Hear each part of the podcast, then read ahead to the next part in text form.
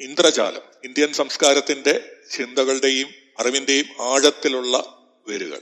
ശിവാപിത്തേക്കസ് എന്നുള്ള ഒരു സ്പീഷ്യസിനെ കുറിച്ച് ഒരു ജീവജാലത്തെ കുറിച്ച് നമ്മൾ കേട്ടിരിക്കും ചിലരെങ്കിലും. ഇത് ഏതാണ്ട് ഒരു കോടി ഇരുപത് ലക്ഷം വർഷങ്ങൾക്ക് മുമ്പ് ഭാരതത്തിൽ ജീവിച്ചിരുന്ന നമ്മുടെ ഇന്ത്യൻ സബ് കോണ്ടിനെന്റിൽ ജീവിച്ചിരുന്ന ഒരു ജീവിയാണ് ശിവാപിത്തേക്കസ്. നമ്മുടെ എല്ലാം പൂർവികനായിട്ടുള്ള ആ ശിവാപിത്തേക്കസിന് നിന്നാണ് നമ്മളെല്ലാവരും ഉരുത്തിരിഞ്ഞു വന്നിട്ടുള്ളത് ഇവോൾവ് ചെയ്ത് വന്നിട്ടുള്ളത്. ആ ശിവാപിത്തേക്കസിന്റെ പേരിൽ ഇന്ന് ശിവരാത്രിയിൽ ഒരു സ്മരണ അർപ്പിച്ചുകൊണ്ട് നമുക്ക് ഭാരതീയ സംസ്കാരത്തിന്റെ ആഴത്തിലുള്ള വേരുകളെ കുറിച്ച് കുറച്ച് നമുക്ക് ചിന്തിക്കാം. അഥർവവേദത്തിൽ ഒരു ശ്ലോകത്തിൽ ഇന്ദ്രജാലം എന്നുള്ള ഒരു പ്രയോഗം ഉപയോഗിച്ചിട്ടുണ്ട്. ഇന്ദ്രാസ് നെറ്റ് എന്ന് ഇന്ന് ശാസ്ത്രീയ ലോകത്തിൽ വളരെ ശ്രദ്ധ ആകർഷിക്കുന്ന ഒരു കൺസെപ്റ്റാണ് ഈ ഇന്ദ്രജാലം. നമ്മൾ വിചാരിക്കും പോലെയുള്ള സ്റ്റേജ് മാജിക് അല്ല ഇത്. ഇത് വളരെ ആഴത്തിലുള്ള ഒരു കൺസെപ്റ്റാണ് അഥർവവേദത്തിൽ പറഞ്ഞിട്ടുള്ള ഇന്ദ്രജാലം. അഥർവവേദത്തിൽ പറയുന്നത് ഇത് ഇന്ദ്രന്റെ രത്നങ്ങൾ അല്ലെങ്കിൽ ഇന്ദ്രന്റെ പൗഴങ്ങൾ എന്നുള്ള രീതിയിൽ ആണത് അവതരിപ്പിക്കുന്നത്. അത് ഒരു ഭാവാർത്ഥമാണ് അത് സൂചിപ്പിക്കുന്നത് ഒരു മൾട്ടി ഡയമെൻഷണൽ ആയിട്ടുള്ള എല്ലാ വശത്തിലും വശങ്ങളിലേക്കും നീണ്ടുകിടക്കുന്ന ഒരു തരം നെറ്റ് അല്ലെങ്കിൽ ജാലം. അതിന്റെ ഓരോ നോട്ട്സിലും ഓരോ രത്നങ്ങൾ ഇരിക്കുന്നു. വലകളുടെ അഴികൾ കൂടുന്ന ആ ഭാഗത്ത് ഓരോ ജുവൽസും ഇരിക്കും അല്ലെങ്കിൽ രത്നങ്ങൾ ഇരിക്കുന്നു. ആ രത്നങ്ങളിൽ ഈ നെറ്റ് മുഴുവൻ അനന്തതയിലേക്ക് എല്ലാ എല്ലാ വശങ്ങളിലേക്കും വ്യാപിച്ചു കിടക്കുന്ന ഈ നെറ്റിന്റെ പൂർണ രൂപം ഓരോ രത്നത്തിലും നമുക്ക് കാണാൻ സാധിക്കും. അതാണ് ഈ കൺസെപ്റ്റ് ഈ കൺസെപ്റ്റ് വാസ്തവത്തിൽ അഥർവവേദത്തിൽ പറഞ്ഞിട്ടുണ്ടെങ്കിലും പിന്നീട് അതിനെ എക്സ്പാൻഡ് ചെയ്ത് ഉപയോഗപ്പെടുത്തിയത് ബുദ്ധ ദർശനങ്ങളിലാണ് ബുദ്ധ ദർശനങ്ങൾ ശൂന്യതാവാദത്തെ അവതരിപ്പിക്കാൻ വേണ്ടി ഈ ഇന്ദ്രജാലം എന്നുള്ള ഒരു കൺസെപ്റ്റ് യൂസ് ചെയ്യുന്നു. ഈ കൺസെപ്റ്റ് പറയുന്നത് എല്ലാ കാര്യങ്ങളും ഇന്റർ കണക്റ്റഡ് ആണ്. പരസ്പരം ബന്ധിതമാണ്. എല്ലാം ഇന്റർ പെനിട്രേറ്റീവ് ആണ്. അതായത് എല്ലാം ഒന്ന് എല്ലാത്തിനെയും ബന്ധിക്ക് ബന്ധിക്കപ്പെടുന്നു. എല്ലാത്തിനെയും ആഴത്തിൽ സ്വാധീനിക്കുന്നു. എല്ലാ കാര്യങ്ങളും ഇന്റർ കാസ്വൽ ആണ്. എല്ലാ കാര്യങ്ങളും എല്ലാ കാര്യത്തിന്റെയും ഒരു കാര്യമായിട്ട് കാര്യകാരണ ബന്ധത്തിൽ ഒരു കാര്യമായിട്ടും ഈ ഒരു കൺസെപ്റ്റാണ് ഇന്ന് ക്ലൈമറ്റ് സയൻസിൽ ലോകത്തിൽ ഇന്ന് ഏറ്റവും വലിയ ഒരു ത്രെട്ടായിട്ട് നിൽക്കുന്ന ഒരു വലിയ നമുക്ക് കാണാൻ കഴിയുന്ന ഏറ്റവും വലിയ പ്രശ്നമായിട്ട് നമ്മൾ കാണുന്നത് ആഗോളതാപനമാണ്. ഈ ആഗോളതാപനം എങ്ങനെ നേരിടണം അതെങ്ങനെ ഉണ്ടായി എങ്ങനെ നേരിടണം അതിനെ എങ്ങനെ മാനേജ് ചെയ്യണം എന്നൊക്കെ പറയുമ്പോൾ നമ്മൾ ഇന്നൊരു വളരെ കോംപ്ലക്സ് ആയിട്ടുള്ള ഒരു സയൻസിനെയാണ് വിഭാവന ചെയ്യുന്നത്. ആ സയൻസിൽ പറയുന്നത് എല്ലാ കാര്യങ്ങളും എല്ലാ കാര്യങ്ങളുമായിട്ട് ചേർന്ന് നിൽക്കുന്നു. എല്ലാ കാര്യങ്ങളും എല്ലാ മറ്റു കാര്യങ്ങളുടെയും കാരണമായി മാറുന്നു. എല്ലാം ഇന്റർലിങ്ക്ഡ് ആണ് ഇന്റർ പെനിട്രേറ്റീവ് ആണ് ഇന്റർ കാസ്യുവൽ ആണ് എന്നുള്ളതാണ് ഈ ഈ ഒരു അഥർവവേദത്തിലെ ഈ ഒരു ശ്ലോകം. ഇന്ദ്രജാലത്തെ അവതരിപ്പിച്ചുകൊണ്ട് അഥർവവേദം എട്ട് പോയിന്റ് എട്ട് പോയിന്റ് ആറ് എന്നുള്ള ഈ ഒരു ശ്ലോകം അല്ലെങ്കിൽ സൂക്തം പറയുന്നത്. നമ്മൾ എന്താ കാര്യങ്ങളെ മനസ്സിലാക്കുന്നത്? ബോധമാണ് എല്ലാത്തിന്റെയും അടിസ്ഥാനം എന്നുള്ള ഒരു ആർഗ്യുമെന്റിൽ നിന്നാണ്. ബോധം എല്ലാത്തിന്റെയും അടിസ്ഥാനം എന്ന് പറയുമ്പോൾ അതാണ് ഇന്ന് നമ്മുടെ ശാസ്ത്രീയ തെളിവുകളുടെ അടിസ്ഥാനത്തിൽ ഏറ്റവും യുക്തിസഹവും ഏറ്റവും കുറഞ്ഞ അനുമാനങ്ങൾ ആവശ്യമായിട്ടുള്ളതും ഏറ്റവും കൂടുതൽ എക്സ്പ്ലനേറ്ററി പവർ അല്ലെങ്കിൽ നമ്മുടെ അനുഭവപരമായിട്ടുള്ള കാര്യങ്ങളെ എക്സ്പ്ലെയിൻ ചെയ്യുന്നതിന്റെ കഴിവ് കൂടിയ മോഡൽ ആയിട്ടെന്ന് നമുക്കറിയാൻ സാധിക്കും. നമുക്കറിയാം ഈ പ്രപഞ്ചം ഉത്ഭവിച്ചത് ഒരു ബിഗ് ബാങ് എന്നുള്ള ഒരു മോഡലിലൂടെയാണ് ഇന്ന് ശാസ്ത്രം അവതരിപ്പിക്കുന്നത്. ബിഗ് ബാങ് എന്നുള്ള മോഡൽ ഒരുപാട് കാര്യങ്ങളെ എക്സ്പ്ലെയിൻ ചെയ്യുന്നുണ്ട്. നമുക്കറി കാണാൻ സാധിക്കുന്ന ഒരുപാട് പാറ്റേണുകളെയും ഒരുപാട് വ്യതിയാനങ്ങളെയും ഒരുപാട് ക്യാരക്ടറിസ്റ്റിക്സ് അല്ലെങ്കിൽ സ്വഭാവങ്ങളെയും നമുക്ക് എക്സ്പ്ലെയിൻ ചെയ്യാൻ സാധിക്കുന്ന ഒരു മോഡലാണ് ബിഗ് ബാങ് എന്നാൽ എല്ലാം അത് എക്സ്പ്ലെയിൻ ചെയ്യുന്നില്ല. ചില ഗ്യാപ്പുകൾ ചില പിഴവുകൾ ആ ബിഗ് ബാങ് മോഡൽ നിലനിൽക്കുന്നു. അത് ഡാർക്ക് മാറ്റർ അല്ലെങ്കിൽ ഡാർക്ക് എനർജി എന്നൊക്കെ പറയുന്ന വസ്തുക്കളെ എക്സ്പ്ലെയിൻ ചെയ്യുന്നില്ല. ഡാർക്ക് മാറ്റർ ഡാർക്ക് എനർജി എന്ന് പറയുമ്പോൾ നമ്മുടെ പ്രപഞ്ചത്തിന്റെ തൊണ്ണൂറ്റി അഞ്ച് ശതമാനവും ഈ ഡാർക്ക് ഈ ഇരുട്ടാണ്. അല്ലെങ്കിൽ നമ്മൾക്ക് അറിയാൻ സാധിക്കാത്ത ഒരു ഡാർക്ക്നെസ് ആണ് ഈ പ്രപഞ്ചം മുഴുവൻ ഉള്ളത് എന്ന് നമുക്ക് മനസ്സിലാക്കാൻ സാധിക്കും. നമുക്ക് അറിയാൻ സാധിക്കുന്ന വെളിച്ചത്തിലുള്ള വസ്തുക്കൾ എന്ന് പറഞ്ഞു കഴിഞ്ഞാൽ വെറും അഞ്ച് ശതമാനം മാത്രം. പലപ്പോഴും നമ്മുടെ ദർശനങ്ങളിൽ പറയാറുണ്ട് ഡാർക്ക്നെസ് അല്ലെങ്കിൽ ഇരുട്ടാണ് സത്യം. വെളിച്ചം ഒരു തീ ഉണ്ടാകുമ്പോൾ ഇരുട്ടിനെ മാറ്റി നിർത്തുന്നു എന്നേ ഉള്ളൂ. ആ വെളിച്ചമില്ലാതാകുമ്പോൾ ഇരുട്ട് വീണ്ടും അവിടെ വ്യാപിക്കുന്നു. അടിസ്ഥാനപരമായിട്ടുള്ള ഒരു സത്യം എന്ന് പറയുന്നത് ഡാർക്ക്നെസ് ആണ് എന്ന് പലപ്പോഴും ദർശനങ്ങളിൽ പറയാറുണ്ട്. അതിനെ ആണ് ശിവസിദ്ധാന്തത്തിലൊക്കെ ശിവം എന്നുള്ള കൺസെപ്റ്റ് ഇരുട്ട് എന്നുള്ള കൺസെപ്റ്റ് കൊണ്ട് പലപ്പോഴും അടയാളപ്പെടുത്തുന്നത്. ഇന്ന് നമ്മുടെ ശാസ്ത്രീയ പരീക്ഷണങ്ങളിൽ നിന്ന് ഗണിതശാസ്ത്രപരമായിട്ടുള്ള പഠനങ്ങളിൽ നിന്നും നമുക്കറിയാൻ സാധിക്കുന്നത് ഈ പ്രപഞ്ചം ഒരു റാൻഡം ഫീച്ചർ അല്ല. ഇത് എന്തൊക്കെയോ കാര്യങ്ങൾ എങ്ങനെയൊക്കെയോ സംഭവിക്കുന്നതായിട്ടല്ല ഇന്ന് നമുക്ക് മനസ്സിലാക്കാൻ സാധിക്കുന്നു ഈ ദൃശ്യപ്രപഞ്ചം നമുക്ക് ഒരു ഗാലക്സി നമ്മുടെ മിൽക്കി വേ എന്ന് പറയുന്ന പോലത്തുള്ള ഒരു ഗാലക്സിയിൽ നമ്മൾക്ക് കൺസീവ് ചെയ്യാൻ പറ്റുന്ന ഈ പ്രപഞ്ചത്തെ മുഴുവൻ കാണാൻ സാധിക്കും. ജാനുവരിയിൽ വന്ന ഒരു പഠനം കോസ്മോളജി വിത്ത് വൺ ഗാലക്സി എന്നുള്ള ഒരു ഒരു റിസർച്ച് ഫൈൻഡിങ് പറയുന്നത് നമ്മുടെ ആകാശഗംഗ അതാണ് നമ്മൾ ഉൾക്കൊള്ളുന്ന നമ്മുടെ സൗര സോളാർ സിസ്റ്റം ഉൾക്കൊള്ളുന്ന ഗാലക്സി അതാണ് ആകാശഗംഗ അല്ലെങ്കിൽ മിൽക്കി വേ എന്ന് പറയുന്നത്. ഇതുപോലുള്ള ഒരു ഗാലക്സി ഈ പ്രപഞ്ചത്തിന്റെ മുഴുവൻ ക്യാരക്ടറിസ്റ്റിക്സിനെയും ഉൾക്കൊള്ളുന്നു. ഇതിന്റെ എല്ലാ ലക്ഷണങ്ങളെയും ഇതിൽ എന്തെല്ലാം മാറ്റർ ആണ് എന്തെല്ലാം ഫോഴ്സസ് ആണ് എന്തെല്ലാം ഇന്ററാക്ഷൻസ് ഉണ്ട് ഇതിനെല്ലാം ഉൾക്കൊള്ളുന്ന ഒന്നാണ് നമ്മുടെ ഈ നമ്മൾ വസിക്കുന്ന ഗാലക്സി ആ ഒരു ഗാലക്സിയിൽ പഠിച്ചാൽ മതി നമുക്ക് ഈ പ്രപഞ്ചത്തെക്കുറിച്ചുള്ള എല്ലാ അറിവുകളും നേടിത്തരാം എന്നുള്ള ഒരു ശാസ്ത്രീയ പഠനം. മാത്തമാറ്റിക്കൽ മോഡലായിട്ടാണെങ്കിലും ഇന്ന് അവതരിപ്പിക്കുകയുണ്ടായി. അതാണ് അഥർവവേദത്തിൽ പറഞ്ഞ ഇന്ദ്രജാലത്തിന്റെ അതായത് ഒരു മൾട്ടി ഡയമെൻഷണൽ നെറ്റിന്റെ ഓരോ നോഡിലും എല്ലാ ഇൻഫർമേഷൻസും അവൈലബിൾ ആണ്. ഈ നെറ്റിന്റെ പൂർണ ലിമിറ്റ്ലെസ് ആയിട്ടുള്ള അനന്തമായിട്ടുള്ള ഈ ജാലത്തിന്റെ ഒരു പ്രതിബിംബം നമുക്ക് ഓരോ നോട്ട്സിലും കാണാൻ സാധിക്കും എന്ന് പറയുന്നത് ഇന്ന് ശാസ്ത്രീയമായിട്ട് തെളിഞ്ഞു വരുന്നു. നമ്മൾ കുറച്ചുകൂടെ മുന്നോട്ട് പോയി കഴിഞ്ഞാൽ പ്രപഞ്ചത്തിൽ നിന്ന് ജീവന്റെ ഉൽപ്പത്തി ഉണ്ടാകും. സൂര്യൻ ഉണ്ടാകുന്നു ഭൂമി ഉണ്ടാകുന്നു ആ ഭൂമി ഉണ്ടാകുമ്പോൾ തന്നെ ഭൂമി ഉണ്ടായി ഏതാനും വർഷങ്ങൾക്ക് ഏതാനും മില്യൻസ് ഓഫ് ഇയേഴ്സിന് ശേഷം തന്നെ ഭൂമിയിൽ ജീവന്റെ ഉൽപ്പത്തി ഉണ്ടായി എന്ന് നമുക്ക് ഇന്ന് അറിയാൻ സാധിക്കുന്നു. ജീവൻ എന്ന് പറഞ്ഞു കഴിഞ്ഞാൽ വളരെ യുണീക്ക് ആയിട്ടുള്ള. നമുക്ക് ലബോറട്ടറിയിൽ അനുകരിക്കാൻ സാധ്യമാവാത്ത ഇന്ന് വരെ അനു അനുകരിക്കാൻ സാധി സാധിക്കാത്ത രീതിയിലുള്ള നമുക്ക് പ്രപഞ്ചത്തിലെ അല്ലെങ്കിൽ പ്രകൃതിയിൽ എവിടെയും കാണാൻ പറ്റാത്ത രീതിയിലുള്ള ഒരു പ്രത്യേക തരം ഫിസിയോ കെമിക്കൽ സിസ്റ്റമാണ് ജീവൻ. എന്ന് പറയുന്നത്. മെറ്റബോളിസം എന്ന് പറയും. മെറ്റബോളിസിങ് ലൈഫ് എന്ന് വെച്ച് കഴിഞ്ഞാൽ ഡിസോർഡർ അല്ലെങ്കിൽ എൻട്രോപ്പി എൻട്രോപ്പിയുടെ ഒരു ആരോവിനെ തിരിച്ചു നിർത്തുന്ന ഒരു സംവിധാനമാണ്. അതിന് കൃത്യമായിട്ടുള്ള ബൗണ്ടറികളുണ്ട്. നമ്മുടെ പ്രപഞ്ചത്തിൽ മറ്റു രീതിയിൽ നോക്കിക്കഴിഞ്ഞാൽ അജീവമായിട്ടുള്ള പ്രപഞ്ചത്തിൽ നോക്കിക്കഴിഞ്ഞാൽ ഒന്നിന് തന്നെയും കൃത്യമായിട്ടുള്ള അതിർ വരുമ്പുകളില്ല എല്ലാ അതിരുകളും ആർബിട്രറിയാണ് നമ്മളൊരു മേശ എന്നുള്ള സങ്കല്പം വെക്കുമ്പോൾ ആ മേശ എവിടെയാണ് തുടങ്ങുന്നത് എവിടെയാണ് അവസാനിക്കുന്നത് എന്നുള്ളത് ആർബിട്രറി ആയിട്ടുള്ള നമ്മുടെ ഒരു സങ്കല്പം മാത്രമാണ്. ആ മേശ എന്ന് പറയുമ്പോൾ മേശയുടെ കാൽ മേശയാണോ? അതിനെല്ലാം നമ്മൾ വ്യത്യസ്തമായിട്ടുള്ള പാർട്സ് ആയിട്ട് മാറ്റിക്കഴിഞ്ഞാൽ അതിന്റെ കാൽ ഒരു മേശയായിട്ട് നമുക്ക് കരുതാൻ സാധിക്കും. അല്ലെങ്കിൽ പൂർണതയോടുകൂടി മേശ വന്നാൽ തന്നെ ആ മേശ നിൽക്കുന്ന ആ ഒരു ഫ്ലോറ് അല്ലെങ്കിൽ ആ തറ അത് മേശയാണോ? എന്നുള്ള രീതിയിൽ നമുക്ക് ഒരുപാട് ഇതിനെക്കുറിച്ച് ചിന്തിച്ചു കഴിഞ്ഞാൽ ഇതിന്റെ ഒരു ബൗണ്ടറി എവിടെയാണ് സാധ്യമാകുന്നത് എന്നുള്ളതിനെ കുറിച്ച് നമുക്ക് ഒരുപാട് സംശയങ്ങൾ ഉണ്ടാകും അതേസമയം ജീവൻ എന്നുള്ള ഒരു അവസ്ഥ ജീവൻ എന്നുള്ള ഒരു സിസ്റ്റത്തിന് വളരെ കണിശമായിട്ടുള്ള ഒരു ബൗണ്ടറി ഒരു അതിർ വരുമ്പുണ്ട് ആ അതിർ വരുമ്പാണ് ജീവന്റെ നിലനിൽപ്പിന്റെ ഒരു പ്രധാന ഘടകം. ഈ ഒരു ബൗണ്ടറിയിലൂടെ നമുക്ക് ഇക്വിലിബ്രിയം എന്നുള്ള ഒരു അവസ്ഥയെ നമുക്ക് കുറെ സമയത്തേക്ക് മാറ്റി നിർത്താൻ സാധിക്കുകയും അത് എത്ര കാലം മാറ്റി നിർത്തപ്പെടുന്നുണ്ടോ അതായത് ഇക്വിലിബ്രിയത്തെ മാറ്റി ഡിസിക്വിലിബ്രിയം എത്ര എത്ര നേരം എത്ര വർഷം നമുക്ക് മെയിന്റെയിൻ ചെയ്യാൻ സാധിക്കുമോ അത്രയും കാലം ജീവൻ നിലനിൽക്കുന്നു അത് ഒരു ഘട്ടത്തിൽ അവസാനിക്കുകയും ജീവന്റെ നിലനിൽപ്പ് ഇല്ലാതാവുകയും ചെയ്യും. പിന്നെ നമ്മുടെ ആ നെഗറ്റീവ് എൻട്രോപ്പി അതായത് ഡിസോർഡറിനെ പിടിച്ചു നിർത്തുക എന്നുള്ള ഒരവസ്ഥ നമുക്ക് മെയിന്റെയിൻ ചെയ്യാൻ പറ്റാത്ത ഒരു സ്ഥിതിയാവുകയും ചെയ്യും. ഇങ്ങനെ ഭൂമിയിൽ മെറ്റബോളിസം അല്ലെങ്കിൽ ലൈഫ് ഒറിജിനേറ്റ് ചെയ്തത് ഏതാണ്ട് നാല് ബില്യനോ നാല് നാല് പോയിന്റ് ടു ബില്യൺ ഇയേഴ്സിന് മുമ്പ് ആണ് എന്ന് നമ്മൾ അനുമാനിക്കുന്നു. ഇന്ന് നമുക്കറിയാൻ പറ്റിയ തെളിവുകളിൽ ഇത് ഭൂമിയിൽ ഒരേ സമയത്ത് പല സ്ഥലങ്ങളിൽ രൂപപ്പെട്ട ഒരു പ്രക്രിയയാണ് ഓട്ടോണമസ് ലൈഫ് എന്നുള്ള മെറ്റബോളിസിങ് സിസ്റ്റത്തിന്റെ ഒരു ആവിർഭാവം. ഇത് ഏതെങ്കിലും ഒരു സ്ഥലത്ത് റാൻഡമായിട്ട് ഒരു പ്രാവശ്യം നടന്ന കാര്യമല്ല.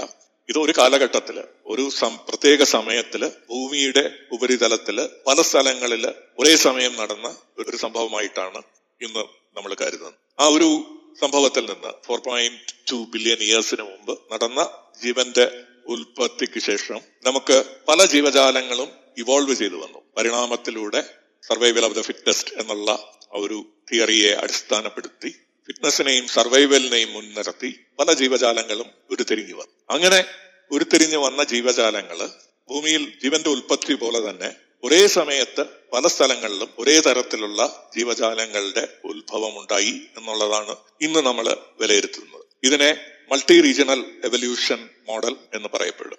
റീജിയണൽ എവല്യൂഷൻ പറയുന്നത് ഏതെങ്കിലും ഒരു ജീവജാലം ഭൂമിയിലെ ഏതെങ്കിലും ഒരു സ്ഥലത്ത് റാൻഡമായിട്ട് ബൈ ചാൻസ് ഉത്ഭവിച്ചതല്ല.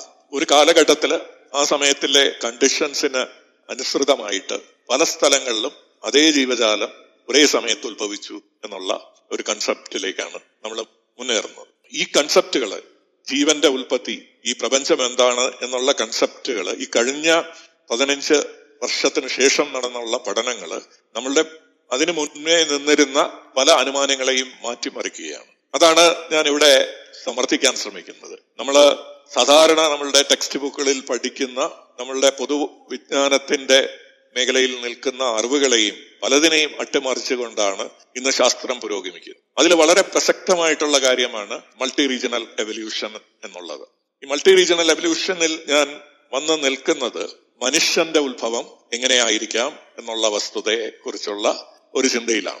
മനുഷ്യൻ ഉത്ഭവിക്കുന്നത് ഏതാണ്ട് ഇരുപത്തിയഞ്ച് ലക്ഷം വർഷങ്ങൾക്കും ആ മനുഷ്യന്റെ ഉത്ഭവവും ഇതുപോലെ മൾട്ടി റീജിയണൽ ആയിട്ടുള്ള ഒരു റെവല്യൂഷൻ റെവല്യൂഷനാണ് എന്നിന്ന് ഒരുപാട് തെളിവുകൾ ചൂണ്ടിക്കാട്ടുന്നു. ആഫ്രിക്കയിൽ നിന്നാണ് മനുഷ്യൻ ഉത്ഭവിച്ചതെന്നും ആഫ്രിക്കയിൽ നിന്ന് മൈഗ്രേറ്റ് ചെയ്ത് മനുഷ്യൻ മറ്റ് സ്ഥലങ്ങളിൽ പോയി എന്നുള്ള ആ ഒരു സിദ്ധാന്തത്തെ വെല്ലുവിളിക്കുന്ന രീതിയിൽ ഒരുപാട് തെളിവുകൾ ഇന്ന് നമ്മുടെ മുന്നിൽ വരുന്നുണ്ട്. അപ്പോൾ നമുക്കൊന്ന് അതിലേക്ക് കടന്നു പോകും. ഞാൻ മനുഷ്യൻ എന്ന് പറയുമ്പോൾ സാധാരണ സയന്റിഫിക് ഡിസ്കോഴ്സസിൽ അല്ലെങ്കിൽ ചർച്ചകളിൽ നിലനിൽക്കുന്ന ഒരു ചിന്ത എന്ന് വെച്ച് കഴിഞ്ഞാൽ ഹോമോസേപ്പിയൻ സേപ്പിയൻസ് എന്ന് പറയുന്ന ഒരു സ്പീഷ്യസിന് ആണ് മനുഷ്യൻ എന്നുള്ള ഒരു ധാരണയാണ്.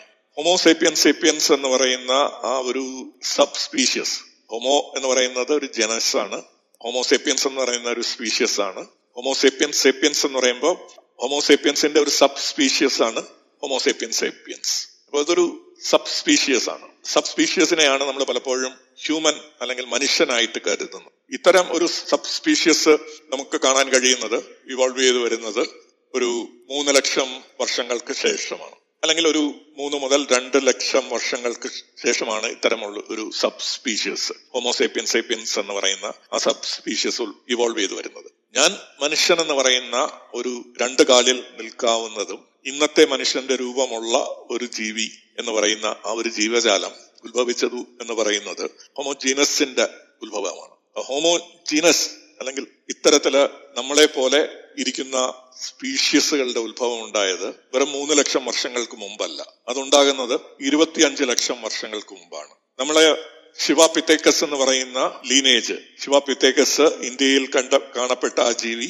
ഉണ്ടായത് ഏതാണ്ട് ഒരു കോടി ഇരുപത് ലക്ഷം വർഷങ്ങൾക്ക് മുമ്പാണ്. അതേ ലീനേജിൽ ഏതാണ്ട് ഇരുപത്തിയഞ്ച് ലക്ഷം വർഷങ്ങൾക്ക് മുമ്പാണ് ഇരുകാലിൽ നിൽക്കുന്നതും നമ്മളുടെ തത്ര ബ്രെയിന്റെ സൈസുള്ള ജീവജാലങ്ങൾ പ്രത്യക്ഷപ്പെടുന്നത്. ഇരുപത്തിയഞ്ച് ലക്ഷം വർഷങ്ങൾക്ക് ഇവരാണ് നമ്മളോട് സാമ്യമുള്ള നമ്മുടെ ഏറ്റവും അടുത്ത നമ്മുടെ പിൻതലമുറക്കാര്. നേരത്തെ പ്രകാശ് സാറ് പറഞ്ഞിട്ടുണ്ട് ഒരു ഒരു പ്ലാന്റ് മെഡിറ്റേഷൻ എന്നുള്ള ഒരു കൺസെപ്റ്റ് കൊണ്ടുവന്നിട്ടുണ്ട്. ഒരു ഒരു ചെടിയിൽ അല്ലെങ്കിൽ ഒരു വൃക്ഷത്തിൽ നിന്ന് നമുക്ക് മെഡിറ്റേഷൻ പഠിക്കാൻ സാധിക്കുമെന്നുള്ള ഒരു കൺസെപ്റ്റ് അദ്ദേഹം പറയുകയുണ്ടായി. അങ്ങനെ നോക്കിക്കഴിഞ്ഞാൽ ഓരോ ജീവജാലം ഈ ജീവ ജീവന്റെ ഉൽപ്പത്തിയും നമ്മുടെ ഒരു ആൻസസ്ട്രിയാണ് നമ്മുടെ പിൻ തലമുറക്കാരെ അന്വേഷിച്ചു പോകുമ്പോൾ നമ്മൾ പോകേണ്ടത് ആദ്യത്തെ ഒരു ഏകകോശ ജീവിയിലേക്കാണ്. പക്ഷെ എന്നിരുന്നാലും നമ്മളെ പോലെ സാമ്യമുള്ള വിഷ്വലി നമ്മൾ പുറത്തുനിന്ന് നോക്കിക്കഴിഞ്ഞാൽ നമ്മളെ പോലെ സാമ്യമുള്ള ജീവജാലങ്ങൾ ഉണ്ടാകുന്നത്. മനുഷ്യർ എന്ന് പറയുന്ന ഹ്യൂമൻസ് എന്ന് പറയുന്ന ജീവജാലങ്ങൾ ഉണ്ടാകുന്നത് ഇരുപത്തിയഞ്ച് ലക്ഷം വർഷങ്ങൾക്ക് മുമ്പ്. ഇന്ന് നമ്മൾ ചിന്തിക്കുന്ന രീതിയിലും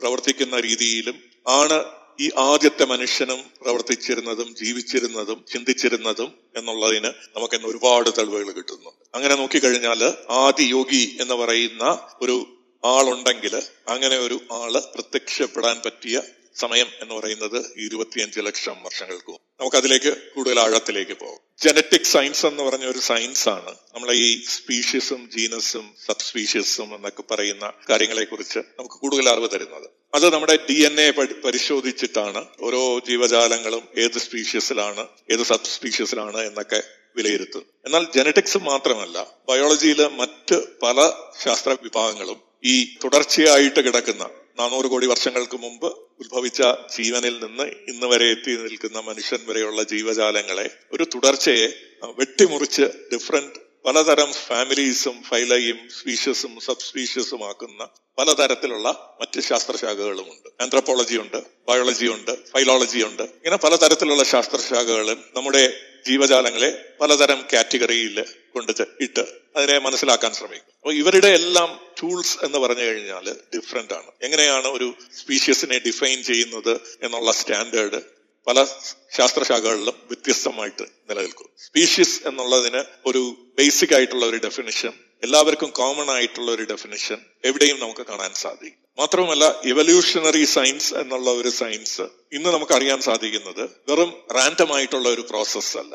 എവല്യൂഷനിൽ പ്രകൃതി നിർദ്ധാരണം അല്ലെങ്കിൽ നാച്ചുറൽ സെലക്ഷൻ എന്നുള്ള ഒരു പ്രോസസ് ഉണ്ട്. ഏതൊരു ജീവി ചാലമാണോ ഒരു പ്രത്യേക പ്രകൃതിയിൽ ഏറ്റവും അനുയോജ്യമായിട്ട് ഉള്ളത് എന്ന് കണ്ടെത്തിയാൽ അതിന് അതിജീവനം ഉണ്ടാകുകയും അതിന്റെ സന്തതി പരമ്പരകൾ അവിടെ പോപ്പുലേറ്റ് ചെയ്യും എന്നുള്ള ഒരു സങ്കല്പമാണ് നാച്ചുറൽ സെലക്ഷൻ അത് തീർത്തും നമ്മുടെ പ്രകൃതിയെ ആശ്രയിച്ചിരിക്കുന്നു. പ്രകൃതിയിൽ ഉണ്ടാകുന്ന ചേഞ്ചുകളെ ആശ്രയിച്ച് ജീവന്റെ പരിണാമം ഉണ്ടാകുന്നു. അതിനെ നമുക്ക് ഏതെങ്കിലും രീതിയിൽ ഒരു പാറ്റേണിൽ കൊണ്ട് കെട്ടുക ഡിഫിക്കൽട്ടാണ് അത് വളരെ എളുപ്പത്തിൽ നടക്കാൻ സാധിക്കില്ല. അതേസമയം എവല്യൂഷന്റെ പല കാര്യങ്ങളും നമുക്കിന്ന് അറിയാൻ സാധിക്കുന്നത് അതൊരു പ്രത്യേക പാറ്റേണിലൂടെയാണ് വരുന്നത് എന്ന്. അപ്പം നാച്ചുറൽ സെലക്ഷൻ വളരെ റാൻഡം ആണ് എന്ന് നമ്മൾ സങ്കല്പിച്ചാൽ പോലും ആ നാച്ചുറൽ സെലക്ഷനെ ഡ്രൈവ് ചെയ്യുന്ന ജനറ്റിക് എവല്യൂഷൻ അത് ഒരു നോൺ റാൻഡം പ്രോസസ് ആണ് എന്ന് നമുക്ക് പറയാൻ ഇന്ന് സാധിക്കും. മ്യൂട്ടേഷൻ എന്നുള്ള നമ്മൾ ഡി എൻ എ കോപ്പി ചെയ്യുമ്പോൾ ഉണ്ടാകുന്ന കോപ്പി എറർ കോപ്പിയിലുള്ള ചെറിയ വകപ്പിഴകളിലൂടെയാണ് ഈ മ്യൂട്ടേഷൻസ് ഉണ്ടാകുന്നത്. ആ മ്യൂട്ടേഷൻസ് വളരെ കൃത്യമായിട്ടുള്ള മൈക്രോബയോളജിക്കൽ കെമിക്കൽ ഫിസിക്കൽ പ്രോസസ്സിനെ അടിസ്ഥാനപ്പെടുത്തി ആണ്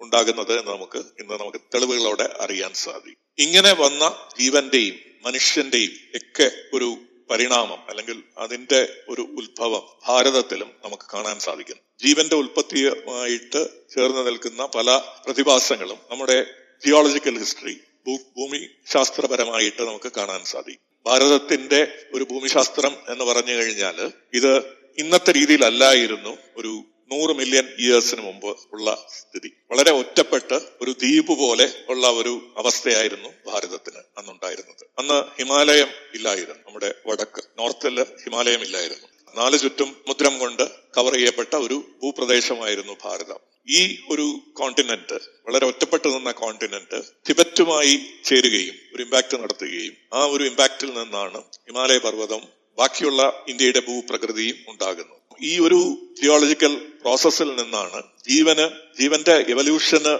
പര്യാപ്തമായിട്ടുള്ള പല ഘടകങ്ങളും ഭാരത ഭൂപ്രദേശത്ത് ഉണ്ടാകുന്നത്. ഇവിടെ ജീവൻ നിലനിന്നിരുന്നു. പക്ഷെ ആ ജീവൻ ഒരു പ്രത്യേക രീതിയിൽ പരിണമിച്ച് മനുഷ്യന്റെ ഒരു ഉത്ഭവത്തിന് ഒറിജിന് സാധ്യത നൽകുന്ന ഒരുപാട് ഭൂമി ശാസ്ത്രപരമായിട്ടുള്ള മാറ്റങ്ങളും ഇന്ത്യൻ സബ് കോണ്ടിനെന്റിൽ നമുക്ക് കാണാൻ സാധിക്കും. ഏതാണ്ട് ഹിമാലയം വരുന്നതിന്റെ ഹിമാലയത്തിന്റെ ഒരു ഒറിജിൻ ഉണ്ടാകുന്നതിന് കുറച്ച് മുമ്പായിട്ട് വലിയ ഒരു ഉൽക്ക അല്ലെങ്കിൽ ഒരു കോമറ്റ് ഒരു അല്ലെങ്കിൽ ഒരു അസ്ട്രോയിഡ് ഭൂമിയുമായിട്ട് ഒരു ഇമ്പാക്ട് നടത്തുകയും അന്ന് ഭൂമിയിൽ ജീവിച്ചിരുന്ന ഒരുപാട് ഏതാണ്ട് എഴുപത് ശതമാനം ജീവജാലങ്ങളും നശിക്കുന്ന ഒരു ഒരു ഹിസ്റ്ററി നമുക്ക് കാണാൻ സാധിക്കും. അത് അങ്ങനെ ഒരു ഇമ്പാക്ട് നടക്കുന്നത് മെക്സിക്കോയുടെ തീരപ്രദേശത്താണ് എന്ന് കരുതപ്പെടുന്നു. പക്ഷെ അങ്ങനെ ഒരു ഇമ്പാക്ട് ആക്ച്വലി നടന്നത് നമ്മുടെ തന്നെ കേരളത്തിന്റെ തന്നെ പടിഞ്ഞാറ് ഭാഗത്ത് കടലിൽ.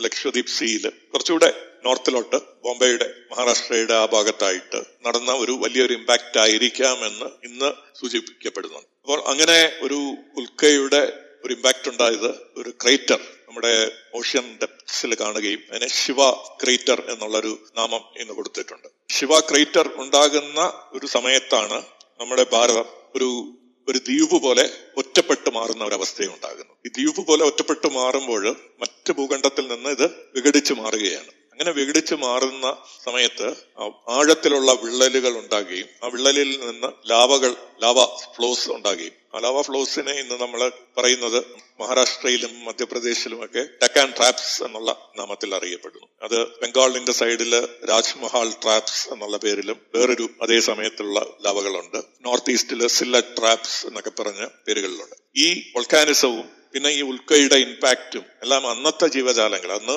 പരിണമിച്ചു വന്ന ജീവന്റെ ഒരു ഗതിയെ ഒരുപാട് മാറ്റുകയുണ്ടായി. അങ്ങനെ അന്ന് ഡിനോസോസും മറ്റ് വലിയ ജീവജാലങ്ങളും ഒരുപാട് സൈസുള്ള മാസുള്ള ജീവജാലങ്ങളും എല്ലാം വസിക്കുന്ന ഒരു രീതിയിൽ നിന്നും മാറിയിട്ട് മാമൽസ് എന്ന് പറയുന്ന ചെറിയ ജീവജാലങ്ങൾക്ക് സാധ്യത നൽകുന്ന ഒരു എൻവറോൺമെന്റ് രൂപപ്പെട്ടു. ആ മാമൽസിൽ നിന്നാണ് പ്രൈമേറ്റ്സ് എന്ന് പറയുന്ന നമ്മുടെ പൂർവികരായിട്ടുള്ള ഏപ്സും മറ്റ് ജീവജാലങ്ങളും എല്ലാം ഉണ്ടാകുന്നത്. അങ്ങനെയുള്ളതിനെ അങ്ങനെ വരുന്ന ഏപ്സ് പോലുള്ള ജീവജാലങ്ങളെ ഹോമിനോയിഡ്സ് എന്ന് പറയുന്നു. ഹോമിനോയിഡ്സ് വരുന്നത് ഏതാണ്ട് രണ്ടു കോടി വർഷങ്ങൾക്ക് മുമ്പാണ്. ഹോമിനോയിഡ്സിൽ നിന്ന് പിന്നീട് ഹോമിനിഡ്സ് എന്ന് പറയുന്ന ജീവജാലങ്ങൾ ഉണ്ടാകുന്നു. ഹോമിനിഡ് ആണ് ഞാൻ നേരത്തെ പറഞ്ഞ ഒരു കോടി ഇരുപത് ലക്ഷം വർഷങ്ങൾക്ക് മുമ്പ് ജീവിച്ചിരുന്ന ശിവാപിത്തേക്കസ് എന്നുള്ള ജീവജാലം. അതിനെ രാമാപിത്തേക്കസ് എന്നൊക്കെ പറഞ്ഞ് അതേ രീതിയിലുള്ള നാമങ്ങൾ പറയുന്നുണ്ട്. ഇത് ഹോമിനിറ്റ്സ് എന്ന് പറയും. ഹോമിനിറ്റ്സിൽ നിന്ന് പിന്നീട് ഏതാണ്ട് ഒരു കോടി വർഷങ്ങൾക്ക് മുമ്പ് ഹോമിനിനൈ എന്ന് പറയുന്ന ഫീച്ചേഴ്സുകൾ ഉണ്ടാകുന്നു. ഹോമിനിനൈയിൽ നിന്ന് ഹോമിനിനി എന്ന് പറയുന്ന ഒരു പ്രത്യേക വർഗം പ്രൈമേറ്റ്സിന്റെ അല്ലെങ്കിൽ ഗ്രേറ്റ് ഏപ്സിന്റെ വർഗങ്ങൾ ഉണ്ടാകുന്നു. അതിൽ നിന്നാണ് നമുക്ക് ഏതാണ്ട് നാൽപ്പത് ലക്ഷം വർഷങ്ങൾക്ക് മുമ്പ് ഹോമിനിനാൻസ് എന്ന് പറയുന്ന അസ്റ്റലോപിതെക്കസിന്റെ പൂർവികരായിട്ടുള്ള ജീവജാലങ്ങൾ ഉരുത്തിരിഞ്ഞത് ഈ ഒരു സമയത്ത് ഭാരതത്തിൽ ശിവാപിത്തേക്കസിനെ പോലെ തന്നെ വളരെ ശിവാപിത്തേക്കസ് എന്ന് പറയുന്നത് ഒരു ചെറിയ ജീവിയായിരുന്നു. അതേസമയത്ത് ഒരു ജയന്റ് എയ്പ്സിന്റെ ഒരു പ്രത്യേക സ്പീഷീസുകളും ഉരുത്തിരിഞ്ഞു വന്നതായിട്ട് നമുക്ക് തെളിവുകൾ ബ്രഹ്മാപിത്തേക്കസ് രാമാപിത്തേക്കസ് എന്നൊക്കെ പറയുന്ന സെപ്പറേറ്റ് നെയിംസുകൾ ഈ പല സ്പീഷീസുകൾക്കും ജൈജാന്റോപിത്തേക്കസ് എന്ന് പറയുന്നതാണ് ഈ ഒരു ഹ്യൂജ് ഗ്രൗണ്ട് ഡ്വെല്ലിംഗ് ഏപ്പിന് ഏതാണ്ട് അറുപത് എഴുപത് ലക്ഷം വർഷങ്ങൾക്ക് മുമ്പ് ഇവിടെ നമ്മുടെ നോർത്ത് ഇന്ത്യയിൽ നിന്ന് ഫോസിൽസുകൾ കിട്ടിയിട്ടുണ്ട് എന്ന് പറയുന്ന ഈ ജീവജാലം അങ്ങനെ നമ്മൾ ഇരുപത്തഞ്ച് ലക്ഷം വർഷങ്ങൾക്ക് മുമ്പുള്ള ആദ്യ മനുഷ്യനിലേക്ക് എത്തും ഈ ആദ്യ മനുഷ്യനെ കുറിച്ച് നമുക്ക് ഫോസിൽ എവിഡൻസുകൾ വളരെ കുറവാണ് ഭാരതത്തിൽ അതിനെക്കുറിച്ച് കൂടുതൽ പഠനങ്ങൾ നടത്താത്തത് കൊണ്ടായിരിക്കാം അതിനെക്കുറിച്ച് കൂടുതലുള്ള ശ്രമങ്ങൾ ഉണ്ടാവുകയാണെങ്കിൽ നമുക്ക് ഈ ആദ്യ മനുഷ്യന്റെ അസ്ഥികൂടങ്ങൾ കിട്ടാനുള്ള സാധ്യത തീർച്ചയായിട്ടും ഉണ്ട്. പക്ഷെ നമുക്ക് കിട്ടിയിട്ടുള്ളത് ഇന്ന് ഏറ്റവും പുരാതനമായിട്ടുള്ളത് നർമ്മദ ഹ്യൂമൻ എന്നുള്ള ഒരു ഫോസിലാണ്. അത് ആണിന്റെയാണോ പെണ്ണിന്റെയാണോ എന്നുള്ള ഒരു സംശയം നിൽക്കുന്നത് കൊണ്ടാണ് അതിനെ നർമ്മദ ഹ്യൂമൻ എന്ന് പറയുന്നത്. നർമ്മദ നദിയുടെ തീരത്ത് ഹത്തനോർ എന്നുള്ള ഒരു ഗ്രാമത്തിൽ മധ്യപ്രദേശിലെ ഒരു ഗ്രാമത്തിലാണ് ഈ ഒരു ഒരു ജീവിച്ചിരുന്ന ഒരു മനുഷ്യന്റെ തലയോടിന്റെ ഒരു പീസ് മാത്രമാണ് നമുക്ക്. ഇതൊരു ശരിക്കും ഹോമോ ഇറക്ടസ് എന്നുള്ള ഒരു സ്പീഷ്യസ് ആണോ? ഹോമോസേപ്പിയൻസ് എന്ന് പറയുന്ന നമ്മളെ പോലുള്ള ഉള്ള ഒരു സ്പീഷ്യസ് ആണോ എന്നുള്ളതിനെ കുറിച്ച് ഒരു സംശയം നിലനിൽക്കുന്നു. കുറച്ചു പേര് പറയുന്നു ഇത് ഹോമോ ഇറക്ടസിന്റെ ഒരു ഫോസിലാണ് വേറെ ഒരു വിഭാഗം പറയുന്നത് ഇത് ഒരു ഒരു ഏർലി ഹോമോസേപ്പിയൻസ് ആയിരിക്കാമെന്ന്. എന്നിരുന്നാലും നമുക്ക് ഏതാണ്ട് ഇരുപത് ലക്ഷം വർഷങ്ങൾക്ക് മുമ്പ് വരെ ജീവിച്ചിരുന്ന ഇവിടെ ജീവിച്ചിരുന്ന അന്നത് ഹോമോ എറക്ടസ് എന്നുള്ള സ്പീഷ്യസ് ആണ്.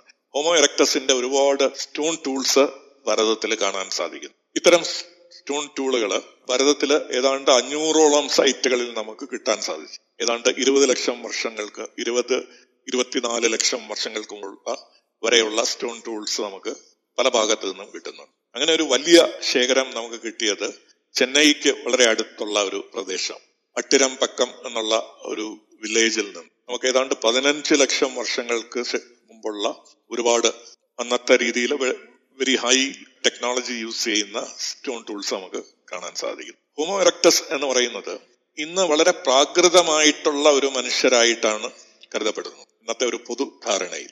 പക്ഷേ നമ്മുടെ അറിവുകൾ ഇന്നത്തെ ഒരു കഴിഞ്ഞ ഒരു പത്ത് വർഷത്തിന് ശേഷം വന്നിട്ടുള്ള പല കണ്ടുപിടുത്തങ്ങളും കാട്ടിത്തരുന്നത്. ഹോമോ ഇറക്ടസ് നമ്മളിൽ നിന്ന് വലിയ വ്യത്യാസമില്ലാത്ത ആൾക്കാർ തന്നെയായിരുന്നു. മനുഷ്യർ തന്നെയായിരുന്നു അതിന്റെ ഏറ്റവും വലിയ ലക്ഷണം എന്ന് വെച്ച് കഴിഞ്ഞാൽ കോംപ്ലക്സ് ലാംഗ്വേജ് ഇന്ന് നമ്മൾ സംസാരിക്കുന്ന പോലുള്ള ഭാഷ സംസാരിക്കാൻ സാധ്യത സാധ്യമായിരുന്ന ആൾക്കാരായിരുന്നു. ഹോമി ഹ്യൂമൻസ് ആയിരുന്നു ഹോമോ എറക്ടസ് ഇരുപത്തിയഞ്ച് ലക്ഷം വർഷം മുതൽ ഇരുപത് ലക്ഷം വർഷങ്ങൾ തൊട്ട് ഇങ്ങോട്ട് ഈ അടുത്ത കാലം വരെ കണ്ടിരുന്ന അതായത് മൂന്ന് ലക്ഷം വർഷം മുമ്പാണ് ഹോമോ സേപ്പിയൻസ് ഉണ്ടായത്.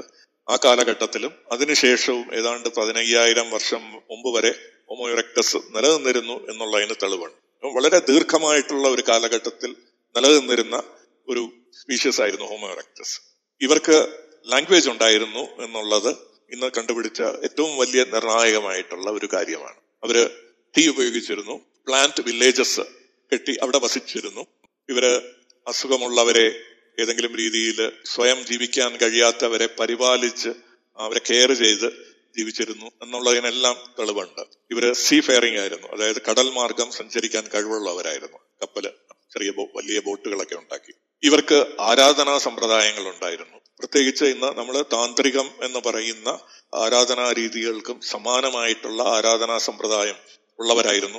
ഇരുപത് ഇരുപത്തഞ്ച് ലക്ഷം വർഷങ്ങൾക്ക് മുമ്പ് ജീവിച്ചിരുന്ന ഈ മാൻ. അവർക്ക് ഗ്രാമങ്ങൾ ഉണ്ടായിരുന്നു വസതികൾ ഉണ്ടായിരുന്നു അവർ വളരെ കോംപ്ലക്സ് ലാംഗ്വേജ് സംസാരിച്ചിരുന്നു. അവർ അസുഖമുള്ളവരെ ചികിത്സിച്ചിരുന്നു. അപ്പൊ നമ്മൾ ഇന്ന് കാണുന്ന ഒരു സൊസൈറ്റിക്ക് പറ്റിയ എല്ലാ കാര്യങ്ങളും ഈ ഹോമോ ഉണ്ടായിരുന്നു ഭാരതത്തിൽ ഉൾപ്പെടെ ലോകത്ത് പല ഭാഗത്തും ജീവിച്ചിരുന്ന ഹോമോ ഉണ്ടായിരുന്നു ഈ ഹോമോ എല്ലാം മൾട്ടി റീജിയണൽ എവല്യൂഷന്റെ ആ ഒരു മോഡലിൽ നിന്ന് ഓരോ ഭൂഖണ്ഡത്തിലും ഓരോ സമയത്തും ഉണ്ടായി വന്നതാണ്. അതിനു മുമ്പ് നിന്നിരുന്ന ശിവാപിത്തേക്കസ് പോലുള്ള ജീവജാലങ്ങളിൽ നിന്ന് പരിണമിച്ചു വന്നതാണ്.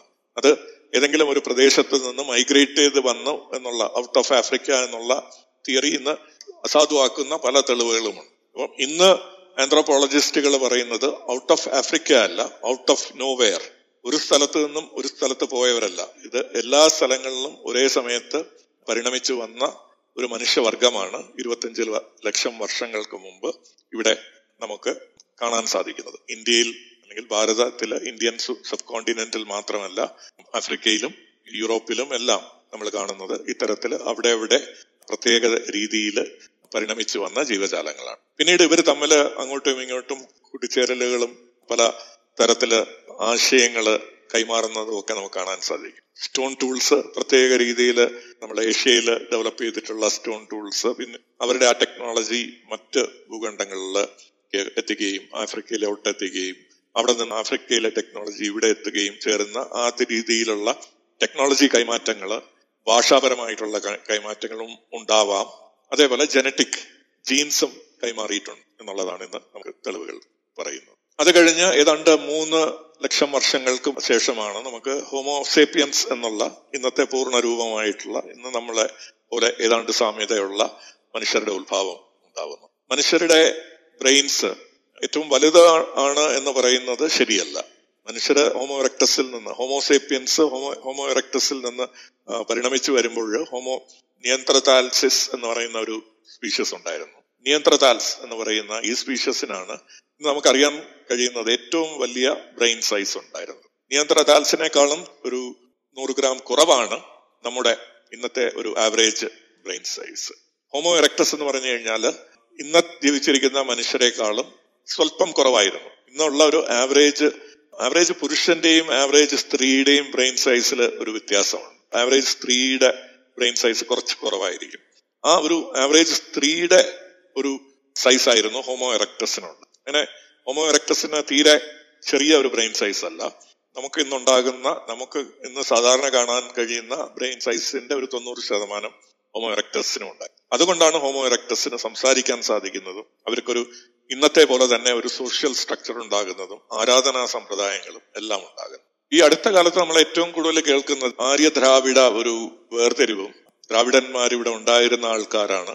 ആര്യന്മാർ എവിടെ നിന്നും വന്നിരുന്നു എന്നുള്ള സങ്കല്പം ഈ നമ്മുടെ ഒരു മെയിൻ സ്ട്രീമിൽ നിലനിൽക്കുന്നുണ്ട്. പക്ഷേ തെളിവുകൾ പറയുന്നത് ഈ ഹോമോ എറക്ടസ് ഇരുപത്തഞ്ച് ലക്ഷം വർഷങ്ങൾക്ക് മുമ്പ് ഇവിടെ ഉത്ഭവിച്ച ഹോമോ എറക്ടസിൽ നിന്നാണ് ഇവിടെ ഇന്ന് നിലനിൽക്കുന്ന നമ്മളെ പോലുള്ള മനുഷ്യർ ഉരുത്തിരിഞ്ഞു വന്നിട്ടുള്ളത് എന്നാണ് തെളിവുകൾ ചൂണ്ടിക്കാട്ടുന്നത്. ഇതിനെതിരെ ആര്യൻസ് എന്നുള്ള ഒരു വിഭാഗം എവിടെ നിന്നോ മൈഗ്രേറ്റ് ചെയ്ത് വന്നു എന്ന് പറയുന്ന ആ ഒരു തിയറി അതിന്റെ ഒരു നിലനിൽപ്പ് അത് വരുന്നത് പത്തൊമ്പതാം നൂറ്റാണ്ടിൽ വന്ന ലിംഗ്വിസ്റ്റിക്സ് ഭാഷാശാസ്ത്രത്തിന്റെ ചില അഭിപ്രായങ്ങളിൽ നിന്ന്. അന്ന് നിലനിന്നിരുന്ന ഭാഷാശാസ്ത്രം ഈ ഡാർവിൻ പരിണാമ സിദ്ധാന്തം കൊണ്ടുവന്ന ഒരു സമയത്ത് രൂപപ്പെടുത്തിയ ഭാഷാശാസ്ത്രമാണ്. അപ്പം ജൈവശാസ്ത്രം ഡാർവിന്റെ പരിണാമ സിദ്ധാന്തത്തിന് അനുസൃതമായിട്ട് സ്പീഷീസുകളെയും സബ് സ്പീഷീസുകളെയും ജീനസും ഫാമിലിയും ഫൈലയും ഒക്കെ നിർമ്മിച്ചപ്പോൾ ഭാഷകളെയും അതേ രീതിയിൽ ക്രമീകരിക്കാമെന്ന് ഭാഷാശാസ്ത്രജ്ഞന്മാര് ചിന്തിക്കുകയുണ്ടായി. വാസ്തവത്തിൽ അത് തെറ്റായ അനുമാനമായിരുന്നു. എങ്ങനെയാണോ ഡാർവീനിയൻ എവല്യൂഷൻ ഉണ്ടാകുന്നത്. അതേ രീതിയിലായിരിക്കണം ഭാഷയുടെയും എവല്യൂഷൻ ഉണ്ടാകേണ്ടത് എന്നുള്ള ആ ഒരു അനുമാനം തീർച്ചയായിട്ടും തെറ്റായിരുന്നു. ആ അനുമാനത്തിൽ നിന്നാണ് ഭാഷാ കുടുംബങ്ങൾ ഭാഷാ ഫാമിലീസ് സബ് ഫാമിലീസ് ഡയലക്ട്സ് എന്നുള്ള രീതിയിൽ ഭാഷാശാസ്ത്രവും അതിന് പാരലായിട്ട് ഒരു ഒരു സംവിധാനം ഒരു മോഡൽ ഉണ്ടാക്കുകയാണ്. അതിനെ ട്രീ മോഡൽ എന്ന് പറയും. എങ്ങനെയാണോ ജീവജാലങ്ങളുടെ ഒരു പരിണാമം എന്നുള്ള ഒരു വൃക്ഷ വൃക്ഷാകൃതിയിൽ കാണിക്കുന്നത് അതേ രീതിയിൽ തന്നെ അതിനെ കോപ്പി അടിച്ചിട്ട് ഭാഷകളുടെ പരിണാമവും ഒരു വൃക്ഷാകൃതിയിൽ കാണിക്കുന്നു. ഇന്ന് നമുക്ക് കാണാൻ സാധിക്കുന്നത് ഈ ഈ ഒരു കമ്പാരിസൺ ഈ ഒരു അനുമാനം തെറ്റാണ്. ജീവൻ എങ്ങനെയാണോ ഉത്ഭവിച്ചത് എന്നുള്ളതിൽ തന്നെ ഇന്ന് ഒരുപാട് പ്രശ്നങ്ങളുണ്ട്. ഈ ട്രീ മോഡൽ എന്നുള്ളത് നിലനിൽക്കുന്നില്ല. എന്നുള്ളത് പോലെ തന്നെ ഈ ഭാഷയുടെ ഉത്ഭവവും അതിന്റെ പരിണാമത്തിലും ഈ ട്രീ മോഡൽ നിലനിൽക്കുന്നില്ല. ഭാഷയിൽ ഇന്നുള്ളത് ഒരു വേവ് മോഡൽ ആണ്. അതായത് ഓരോ സ്ഥലത്തും ഞാൻ പറഞ്ഞതുപോലെ ഉത്ഭവിച്ചു വന്ന മൾട്ടി റീജിയണൽ മോഡലിലൂടെ പരിണമിച്ചു വന്ന മനുഷ്യരുണ്ടാക്കിയ ഭാഷയിൽ നിന്ന് ഉരുത്തിരിഞ്ഞു വന്ന ഭാഷകളാണ് അതാത് സ്ഥലങ്ങളിൽ ഇന്നും നിലനിൽക്കുന്നത്. ഇന്ന് ഭാരതത്തിൽ നിലനിൽക്കുന്ന എല്ലാ ഭാഷകളും ഇരുപത്തഞ്ച് ലക്ഷം വർഷങ്ങൾക്ക് മുമ്പ് ഇവിടെ സംസാരിച്ച ഭാഷകളുടെ പരിണമിച്ച രൂപങ്ങൾ മാത്രമാണ്. ഈ ഭാഷകൾ തമ്മിൽ ബന്ധപ്പെട്ടിരുന്നു എന്നുള്ളത് വാസ്തവമാണ്. ഓരോ ഭൂപ്രദേശത്തിലെയും ഭാഷകൾ മറ്റു ഭൂപ്രദേശങ്ങളുമായിട്ട് ബന്ധപ്പെടുകയും അതിനെ ഡിഫ്യൂഷൻ മോഡൽ എന്ന് പറയും. ഒരു ഡിഫ്യൂഷനിലൂടെ വാക്കുകൾ അങ്ങോട്ടും ഇങ്ങോട്ടും കടമെടുക്കുകയും കൈമാറുകയും ഒക്കെ ചെയ്തിട്ടുണ്ട്. ഏതാണ്ട് പതിനായിരം വർഷങ്ങൾക്ക് മുമ്പാണ് ഭാരതത്തിൽ ആദ്യത്തെ ആരാധനാലയം നമുക്ക് കാണാൻ സാധിക്കും. നമുക്ക് ഞാൻ നേരത്തെ പറഞ്ഞതുപോലെ ഇരുപത്തഞ്ച് ലക്ഷം വർഷങ്ങൾക്ക് മുമ്പ് താന്ത്രിക രീതിയിലുള്ള പല റിച്വൽസും ആരാധനയുടെയും നമുക്ക് ആർക്കിയോളജിക്കൽ എവിഡൻസ് പ്ലാനറ്റിന്റെ മറ്റ് പല ഭാഗങ്ങളിൽ നിന്ന് കാണാൻ സാധിക്കുന്നുണ്ട്. മിഡിൽ ഈസ്റ്റിൽ നിന്ന് ആഫ്രിക്കയിൽ നിന്നൊക്കെ നമുക്ക് തെളിവുകളുണ്ട്. ഭാരതത്തിൽ അതിന്റെ തെളിവുകൾ വിരളമാണ്. ഞാൻ പറഞ്ഞതുപോലെ ഒരു ഹോമോറക്ടസിന്റെ ഫോസിൽ തന്നെ ഹോമോറക്ടക്സ് എന്ന് സംശയിക്കപ്പെടുന്ന നർമ്മദ ഹ്യൂമന്റെ ഫോസിൽ തന്നെ അതിന് ഏതാണ്ട് നാല് ലക്ഷം വർഷങ്ങൾക്ക് മുമ്പ് ജീവിച്ചിരുന്ന ഒരു ജീവജാലമാണെന്ന് കരുതപ്പെടുന്നു ആ ഒരു വിരളമായിട്ടുള്ള എവിഡൻസേ ഉള്ളൂ. പക്ഷേ മനുഷ്യരുടെ പിന്നീടുള്ള പരിണാമത്തിൽ ആദ്യത്തെ സിവിലൈസേഷൻ ഡെവലപ്പ് ചെയ്യുന്നു എന്നുള്ളതിന്റെ എല്ലാ തെളിവുകളും ഭാരതത്തിന്റെ ഭൂഖണ്ഡത്തിലുണ്ട്. ഏതാണ്ട് പതിനായിരം വർഷങ്ങൾക്ക് മുമ്പ് ബാഗോർ എന്നുള്ള ഒരു ഗ്രാമത്തിൽ മധ്യപ്രദേശിൽ ബാഗോർ എന്നുള്ള ഒരു ഗ്രാമത്തിൽ താന്ത്രിക രീതിയിലുള്ള ഒരു ക്ഷേത്ര ആരാധനയുടെ തെളിവുകൾ നമുക്ക് ഇന്ന് കാണാൻ സാധിക്കും. ഇത് പതിനായിരം വർഷങ്ങൾക്ക് നടന്ന സംഭവം. അതിനുശേഷമാണ് മേഘർ എന്നുള്ള ഒരു സ്ഥലത്ത് വളരെ ബേസിക് ആയിട്ടുള്ള ഒരു സിവിലൈസേഷൻ ഇവോൾവ് ചെയ്തു വന്നതിന്റെ തെളിവുകൾ. ആ മേഘർഗിൽ അത് ഇന്ന് ബലൂചിസ്ഥാൻ അതായത് പാകിസ്ഥാന്റെ പാർട്ടായ ബലൂചിസ്ഥാനിലെ ഒരു ഒരു ആർക്കോളജിക്കൽ സൈറ്റ് ആണ് മേഘർഗ് പതിനായിരം ഒമ്പതിനായിരം ബി സി ഒരു ഡേറ്റ് ചെയ്യുന്ന സൈറ്റിൽ നിന്ന് ആണ് നമ്മൾ ഇന്ന് അറിയപ്പെടുന്ന ഇൻഡസ് വാലി സിവിലൈസേഷൻ എന്നുള്ള പേരിൽ അറിയപ്പെടുന്ന സിവിലൈസേഷൻ രൂപീകൃതമാകും. ഇൻഡസ് വാലി സിവിലൈസേഷൻ ഏതാണ്ട് അയ്യായിരം വർഷങ്ങൾക്ക് മുമ്പാണ് അതിന്റെ അതിന്റെ ഒരു ഏർലി സ്റ്റേജ് നമ്മൾ പറയുന്നത്.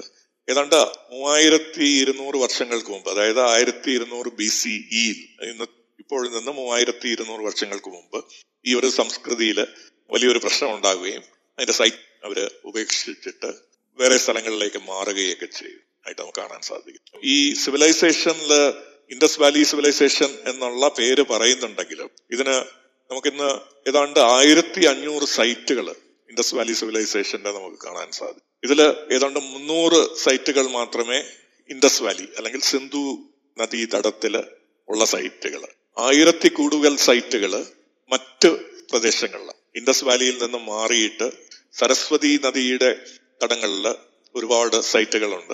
ഇന്ന് നമുക്ക് കാണാൻ സാധിക്കാത്ത ഒരു നദിയാണ് സരസ്വതി. പണ്ട് ഒഴുകിക്കൊണ്ടിരുന്ന ഒരു അതിന്ന് പൂർണമായിട്ട് ഇല്ലാതായിരിക്കും. ആ നദി അന്ന് ഒഴുകിക്കൊണ്ടിരുന്നപ്പോൾ അതിന്റെ വാലിയിൽ അതിന്റെ ഇരുവശങ്ങളിലും ഒരുപാട് സൈറ്റുകൾ ഉണ്ടായിരുന്നു അത് മാത്രമല്ലാതെ ഭാരതത്തിന്റെ ഇങ്ങ് തമിഴ്നാട് വരെയുള്ള പ്രദേശത്തിൽ വ്യാപിച്ചു കിടന്നിരുന്ന ഒരു ഒരു സംസ്കാരമാണ് നമ്മൾ ഇൻഡസ് വാലി സിവിലൈസേഷൻ എന്ന് തെറ്റായ രീതിയിൽ വിശേഷിപ്പിക്കും. കേരളത്തിൽ ഇടയ്ക്കൽ കേവ്സ് എന്ന് വയനാടിന് അടുത്തായിട്ട് ഇടയ്ക്കൽ കേവ്സ് എന്നുള്ള ഒരു സൈറ്റ് ഈ സംസ്കാരവുമായിട്ട് ബന്ധപ്പെട്ട് നിൽക്കുന്ന ഒരു സൈറ്റാണ് എന്ന് നമുക്ക് ഇന്ന് തെളിവുകൾ പറയുന്നു. കാര്യം ആരപ്പൻ സൈറ്റുകളിൽ മെഗർഗിലും അതിനോട് അനുബന്ധിച്ച് വന്നിട്ടുള്ള ഏർലി ആരപ്പൻ സൈറ്റുകളിൽ കാണുന്ന ചില സിമ്പിൾസ് ആണ് നമുക്ക് ഇടയ്ക്കൽ കേവ്സിലും നമുക്ക് കേരളത്തിലെ ഇടയ്ക്കൽ കേവ്സിലും കാണാൻ സാധിക്കും. ഏതാണ്ട് ആറായിരം ബി സി ഇ അതായത് ഇന്നത്തെക്കാൾ ഒമ്പതിനായിരം വർഷങ്ങൾക്ക് മുമ്പ് നിലനിന്നിരുന്ന ഒരു സൈറ്റ് ആയിരുന്നു ഈ ഇടയ്ക്കൽ നമ്മൾ കാണുന്ന സൈറ്റ് ഈ നമ്മൾ സോക്കോൾഡ് ഇൻഡസ് വാലി സിവിലൈസേഷനുമായിട്ട് ബന്ധപ്പെടുന്ന പല തെളിവുകൾ കിട്ടാൻ സാധിക്കും. ഇൻഡസ് വാലി സിവിലൈസേഷൻ ഏതാണ്ട് മൂവായിരം ബി സി മൂവായിരത്തി അഞ്ഞൂറ് ബി സിയിലാണ് അതിന്റെ ഒരു പൂർണതയിലെത്തുന്നതെന്ന് ഞാൻ നേരത്തെ പറയുന്നു. ഈ ഇൻഡസ് വാലി സിവിലൈസേഷനിൽ കാണുന്ന പല ഐക്കണോഗ്രാഫികൾ അതായത് പല രൂപങ്ങൾ പല സിംബൽസ് ചില വിഗ്രഹങ്ങൾ ഈ രീതിയിലുള്ള സ്റ്റെല്ലാസ് സീൽസ് എന്നൊക്കെ പറയുന്ന ആർക്കിയോളജിക്കൽ എവിഡൻസുകൾ മിഡിൽ ഈസ്റ്റിൽ നമ്മൾ ബാൽബിലോണിയയിൽ നിൽക്കുന്ന സംസ്കാരവുമായി ഒരുപാട് സാമ്യതകൾ നമ്മൾ കാണാൻ സാധിക്കും. ഒരു കാലത്ത് കരുതിയിരുന്നത് മെസ്സപ്പോട്ടാമിയയിലെ സിവിലൈസേഷനിൽ നിന്ന് വന്ന ഒരു ഡിഫ്യൂഷൻ അല്ലെങ്കിൽ അവരുടെ ഒരു മൈഗ്രേഷനിൽ നിന്നാണ് ഇൻഡസ് വാലി ഡെവലപ്പ് ചെയ്തത് എന്നുള്ള ഒരു അനുമാനം ഒരു കാലത്തുണ്ടായിരുന്നു. ഇന്നത്തെ തെളിവുകൾ വെച്ച് നോക്കുമ്പോൾ തിരിച്ചുള്ള ഒരു പ്രക്രിയ ആയിരിക്കാം ഇൻഡസ് വാലി ആയിരിക്കാം മദർ സിവിലൈസേഷൻ ഇൻഡസ് വാലിയിൽ നിന്നാണ് ബാബിലോണിയയിലേക്ക് ആളുകൾ പോകുന്നത് എന്നും ബാബിലോണിയയിൽ അവിടെ സിവിലൈസേഷൻ കെട്ടിപ്പടുത്തുകയും അവിടെ നിന്ന് പിന്നീട് ഈജിപ്തിലും ഗ്രീസിന്റെ പല ഭാഗങ്ങളിലും സിവിലൈസേഷൻ കൊണ്ടെത്തിക്കുന്നു എന്ന് പറയപ്പെടും സുമേറിയൻ എന്നുള്ളതാണ് സുമേറിയൻ അക്കാഡിയൻ സിവിലൈസേഷൻ എന്നാണ് ഈ മിഡിൽ ഈസ്റ്റിലെ സിവിലൈസേഷനെ പറയുന്നത്. സുമേർ എന്ന് പറയുന്നത് ഇൻഡസ് വാലിയിലെ ആൾക്കാരായിരുന്നു. ഇൻഡസ് വാലിയിലെ ആൾക്കാർ സംസാരിച്ചിരുന്ന ഭാഷയായിരുന്നു അവർ സംസാരിച്ചിരുന്നത് എന്നുള്ളതിനൊക്കെ ഒരുപാട് തെളിവുകളാണ്. ഇതിനെ സപ്പോർട്ട് ചെയ്യുന്ന എവിഡൻസ് പല രീതിയിലുണ്ട്.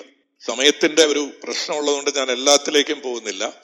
പക്ഷെ വളരെ ചുരുക്കി പറഞ്ഞു കഴിഞ്ഞാൽ ഇമ്പോർട്ടന്റ് പോയിന്റ്സ് എല്ലാം കവർ ചെയ്തോണം. അതെ. സുമേറിയൻസ് ദ്രവീഡിയൻസ് ആണ് എന്നുള്ളതായിരുന്നു എന്നാണ് ഇന്ന് വരുന്ന പുറത്തു വരുന്ന വളരെ ശക്തമായിട്ടുള്ള ഒരു വാദം. ദ്രവീഡിയൻസ് എന്ന് പറയുന്നത് ഒരു ഇൻഡസ് വാലിയിലെ ആൾക്കാരെയാണ്. വാസ്തവത്തിൽ ഞാൻ നേരത്തെ പറഞ്ഞതുപോലെ ആര്യൻ ദ്രവീഡിയൻ ഒരു ഡിവൈഡ് എന്ന് പറയുന്നത് ഒരു ഒരു മിഥ്യമായിട്ടുള്ള ഒരു ധാരണയിൽ നിന്നുണ്ടായതാണ്. പക്ഷെ നമുക്കറിയാൻ സാധിക്കുന്നത് ഇൻഡസ് വാലിയിലെ ആൾക്കാർ സംസാരിച്ചിരുന്ന അതേ ഭാഷയായിരിക്കണം മെസ്സപ്പോട്ടമയിലും സംസാരിച്ചിരുന്നത്.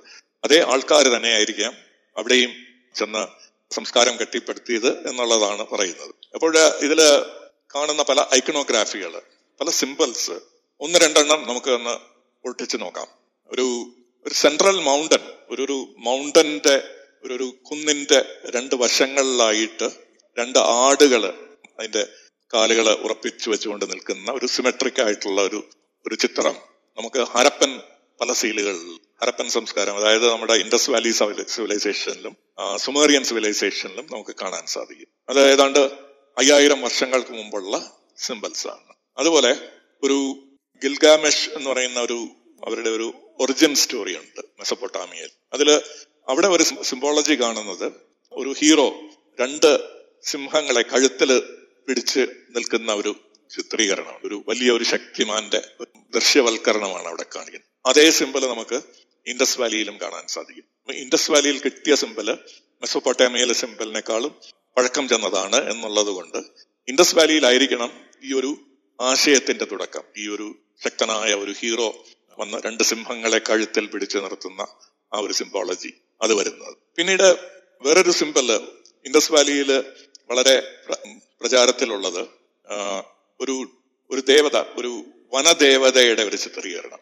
ആ വനദേവതകൾക്ക് ചുറ്റും പലതരത്തിലുള്ള മൃഗങ്ങൾ എസ്പെഷ്യലി പശുക്കൾ കാളകൾ എല്ലാം നിൽക്കുന്ന ഒരു ചിത്രീകരണമാണ്. ഇതേ ചിത്രീകരണം നമുക്ക് മെസ്സപ്പൊട്ടാമിയയിലും കാണാൻ സാധിക്കും. ഇൻഡസ് വാലിയിൽ ഒരു ഒരു കാള ത്രീ ത്രീ ഹെഡഡ് ബുൾ എന്നുള്ള ഒരു സിമ്പൽ നമുക്ക് കാണാൻ സാധിക്കും. ഒരു മൂന്ന് തലയുള്ള ഒരു കാള ഒരു സിമ്പൽ അതേ സിമ്പൽ നമുക്ക് അക്കാഡിയൻ സിവിലൈസേഷനിലും കാണാൻ സാധിക്കും. ഈ സിമ്പൽ സുമേറിയയിൽ നാല് മനുഷ്യരെ ഒരു സ്വസ്തിക രൂപത്തിൽ രൂപപ്പെടുത്തിയതായിട്ട് കാണാൻ സാധിക്കും മിഡിൽ അത് ഇൻഡസ് വാലിയിൽ ഒരു ബുള്ളിന്റെ ഷേപ്പിലാണ് കാണുന്നത്. സ്വസ്തിക എന്നുള്ള നാല് മൃഗങ്ങളെ കൂട്ടിച്ചേർത്തുള്ള ഒരു സിമ്പിൾ ഇത്തരത്തിലുള്ള സിമ്പിൾസ് പിന്നീട് ട്രേഡ് നടന്നതായിട്ടുള്ള കാര്യങ്ങളും എല്ലാം വെച്ച് നോക്കുമ്പോൾ ഒരു ആദിമ രൂപം സിവിലൈസേഷന്റെ ഓൾഡസ്റ്റ് സിവിലൈസേഷൻ എന്ന് പറയുന്നത് ഇൻഡസ് വാലിയിലായിരിക്കാം അതിൽ നിന്നാണ് ഒരു അതിന്റെ ഇൻഡസ് വാലിയുടെ ഒരു കോളനി ആയിട്ടാണ്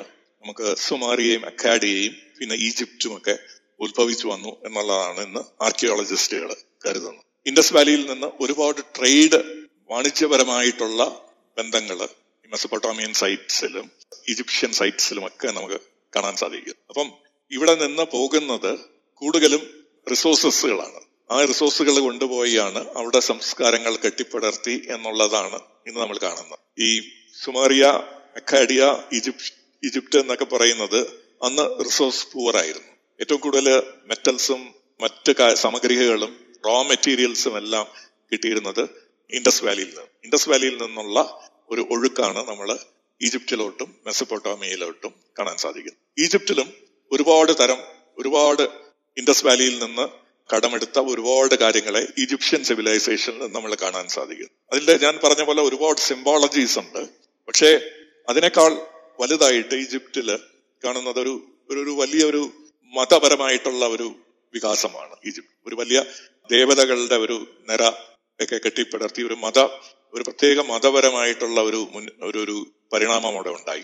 പക്ഷെ അതൊരു പൊളിത്തസ്റ്റിക് ആയിട്ടുള്ള ഒരു റിലിജ്യൻ ആണെങ്കിലും അതിന്റെ ബേസ് ഒരു അദ്വൈതത്തിലാണ് നിൽക്കുന്നു എന്നുള്ള ഒരു ചിന്തയുടെ ഒരു ഒരു തോട്ട് പ്രോസസ്സിന്റെ ഒരു ഒരു സങ്കല്പം നമുക്ക് കാണാൻ സാധിക്കും. അപ്പം ഈ ദ്വൈതം ഭാഗികമായിട്ട് നില നിലനിൽക്കുമ്പോഴും അതിന്റെ അടിസ്ഥാനത്തിൽ അദ്വൈതം നിലനിൽക്കുന്നു എന്നുള്ള ഒരു ധാരണ വരുന്നത് ഇൻഡസ് വാലിയിൽ നിന്ന് ഇൻഡസ് വാലി എന്ന് ഞാൻ പറയുന്നതേ ഉള്ളൂ. ഇൻഡസ് വാലി എന്ന് പറഞ്ഞു കഴിഞ്ഞാൽ അതൊരു സിന്ധു നദിയുടെ തീരത്ത് മാത്രമല്ല അത് ഭാരതം മുഴുവൻ വളർന്നു കിടന്നിരുന്ന ഒരു സംസ്കാരമായിരുന്നു. ആ സംസ്കാരത്തിൽ നിന്നാണ് ഈ ദ്വൈതവും അദ്വൈതവും തമ്മിലുള്ള ഒരു ബാലൻസ് നമുക്ക് കാണാൻ സാധിക്കും. ഈ ഒരു ബാലൻസ് നമുക്ക് മെസ്സപ്പൊട്ടോമിയയിലും ഈജിപ്തിലും വളരെ പ്രത്യേകിച്ച് ഈജിപ്തിലും നമുക്ക് കാണാൻ സാധിക്കും. ഏറ്റവും പ്രധാനപ്പെട്ട സിംബോൾ എന്ന് പറയുന്നത് രണ്ട് സർപ്പങ്ങളുടെ ഒരു സിമ്പൽസ് ആണ് ഒന്നുകിൽ പത്തി വിടർത്തി രണ്ട് വശത്തും നിൽക്കുന്ന സർപ്പങ്ങൾ അത് ഇൻഡസ് വാലിയിൽ വളരെ കോമൺ ആണ്. ഈ കോമണാലിറ്റി ഇൻഡസ് വാലിക്ക് ശേഷം ബുദ്ധമതത്തിലും ജൈനമതത്തിലും ഹിന്ദു മതത്തിലും എല്ലാം മതം എന്ന് പറയുന്ന തെറ്റാണ്. എല്ലാം സമ്പ്രദായങ്ങളാണ്. ഈ സമ്പ്രദായങ്ങളിലെല്ലാം നമുക്ക് കാണാൻ സാധിക്കും. പത്തി വിടർത്തി നിൽക്കുന്ന സർപ്പങ്ങൾ ഈ സർപ്പങ്ങൾ നമുക്ക് മെസ്സപ്പൊട്ടാമിയയിലും കാണാം ഈജിപ്തിലും കാണാം. ഈ സർപ്പങ്ങൾ രണ്ട് സർപ്പങ്ങൾ പിണഞ്ഞു നിൽക്കുന്നത് വളരെ സ്പെഷ്യൽ ആയിട്ടുള്ള ഒരു സിമ്പലാണ് പിണഞ്ഞു നിൽക്കുന്ന സർപ്പങ്ങളെ പോയിന്റുകളിൽ ബന്ധിപ്പിച്ചിരിക്കുന്നത് നമുക്ക് ഇൻഡസ് വാലിയിൽ കാണാം. സുമേറിയൻ സിവിലൈസേഷൻ അക്കാഡിയൻ സിവിലൈസേഷൻ അതുപോലെ തന്നെ ഈജിപ്ഷ്യൻ സിവിലൈസേഷൻ നമ്മൾ കാണാൻ സാധിക്കും. ലോകത്തെ ആദ്യത്തെ താന്ത്രിക സിമ്പലാണ് ഈ ഈ സർപ്പങ്ങൾ പിണഞ്ഞു നിൽക്കുന്ന കുണ്ടലിനിയെ രേഖപ്പെടുത്തുന്ന ഈ ഈ സിമ്പൽ ഇത് നമുക്ക് ഈ സംസ്കാരങ്ങളിലെല്ലാം കാണാൻ സാധിക്കും. ഇതിന്റെ ഉത്ഭവം വളരെ വ്യക്തമായിട്ട് ഭാരതത്തിൽ നിന്ന്. പിന്നെ ഞാൻ അവസാനിപ്പിക്കുന്നതിന് മുമ്പ് പറയുന്നത് ഏറ്റവും വ്യക്തമായിട്ടുള്ള ഒരു സിമ്പൽ എന്ന് പറയുന്നത് ഏതാണ്ട് എട്ടോ പത്തോ സീൽസിൽ യോഗാസനത്തിൽ ഇരിക്കുന്ന പശുപതി സീൽസ് എന്ന് പറയുന്ന ഒരു കാര്യമാണ്. ഭാരതത്തിൽ ഹാരപ്പൻ സിവിലൈസേഷനിൽ നിന്ന് കിട്ടിയിട്ടുള്ള ആറ് പശുപതി സീൽസും അതിന് അതിന് വളരെ സിമിലർ ആയിട്ടുള്ള മറ്റു പല സീൽസും അപ്പൊ ഇവിടെ കാണുന്നത് മൂലബന്ധനാസന എന്ന് പറയുന്ന ഒരു ആസനം. അത് സാധാരണ ഒരാൾക്ക് ചെയ്യാൻ പറ്റുന്ന ആസനമല്ല. യോഗാസനയിൽ ഒരുപാട് ട്രെയിൻഡ് ആയിട്ടുള്ള ഒരാൾക്ക് ആൾക്ക് മാത്രമേ ആ ഒരു ആസനയിൽ ഇരിക്കാൻ പറ്റുള്ളൂ. അത് നമ്മളെ കാ- കാണുന്നത് പോലെ ഉള്ള സുഖാസനയോ പത്മാസനയോ പോലുള്ള കുറച്ചുകൂടെ എളുപ്പമായിട്ടുള്ള ആസനയല്ല. വളരെ പ്രയാസമുള്ള ഒരു ആസനയാണ്. നമ്മുടെ ഹീൽസിനെ കൂട്ടി യോജിപ്പിച്ചുകൊണ്ട് ചമണം പിടഞ്ഞിരിക്കുന്ന നമ്മുടെ ഹീൽസ് തൊട്ടിരിക്കും. ആ ഒരു ആസന വളരെ പ്രയാസപരമായിട്ട് വളരെ ട്രെയിൻഡ് ആയിട്ടുള്ള ഒരു യോഗിക്ക് മാത്രമേ ഇരിക്കാൻ സാധിക്കുള്ളൂ വളരെ കോമൺ ആയിട്ട് ഇൻഡസ് വാലിയിൽ കാണുന്ന ഈ മൂലബന്ധനാസന ആ ആസന ഇന്നും നമ്മൾ അനുവർത്തിച്ചു വരുന്നുണ്ട്. ഈ ആസന നമുക്ക് മെസപ്പൊട്ടാമിയയിൽ കാണുന്നുണ്ട് ഈജിപ്തിലും കാണുന്നുണ്ട്. ഈ ആസന ഇത് വാസ്തവത്തിൽ ഒരുപാട് ഗോത്രവർഗങ്ങളിൽ കാണുന്നു എന്നുള്ളതും വളരെ പ്രത്യേകതയാണ്. നമ്മൾ ഈ നമ്മുടെ ഈ സിവിലൈസേഷൻ ഇൻഡസ് വാലി സിവിലൈസേഷൻ എന്നൊക്കെ പറയുമ്പോൾ മേഹർ പതിനായിരം വർഷങ്ങൾക്ക് ശേഷമുള്ള കാര്യമാണ്. അറുപതിനായിരം വർഷങ്ങൾക്ക് മുമ്പ് ഉത്ഭവിച്ചു എന്നുള്ള ഓസ്ട്രേലിയൻ അബോർജിനീസും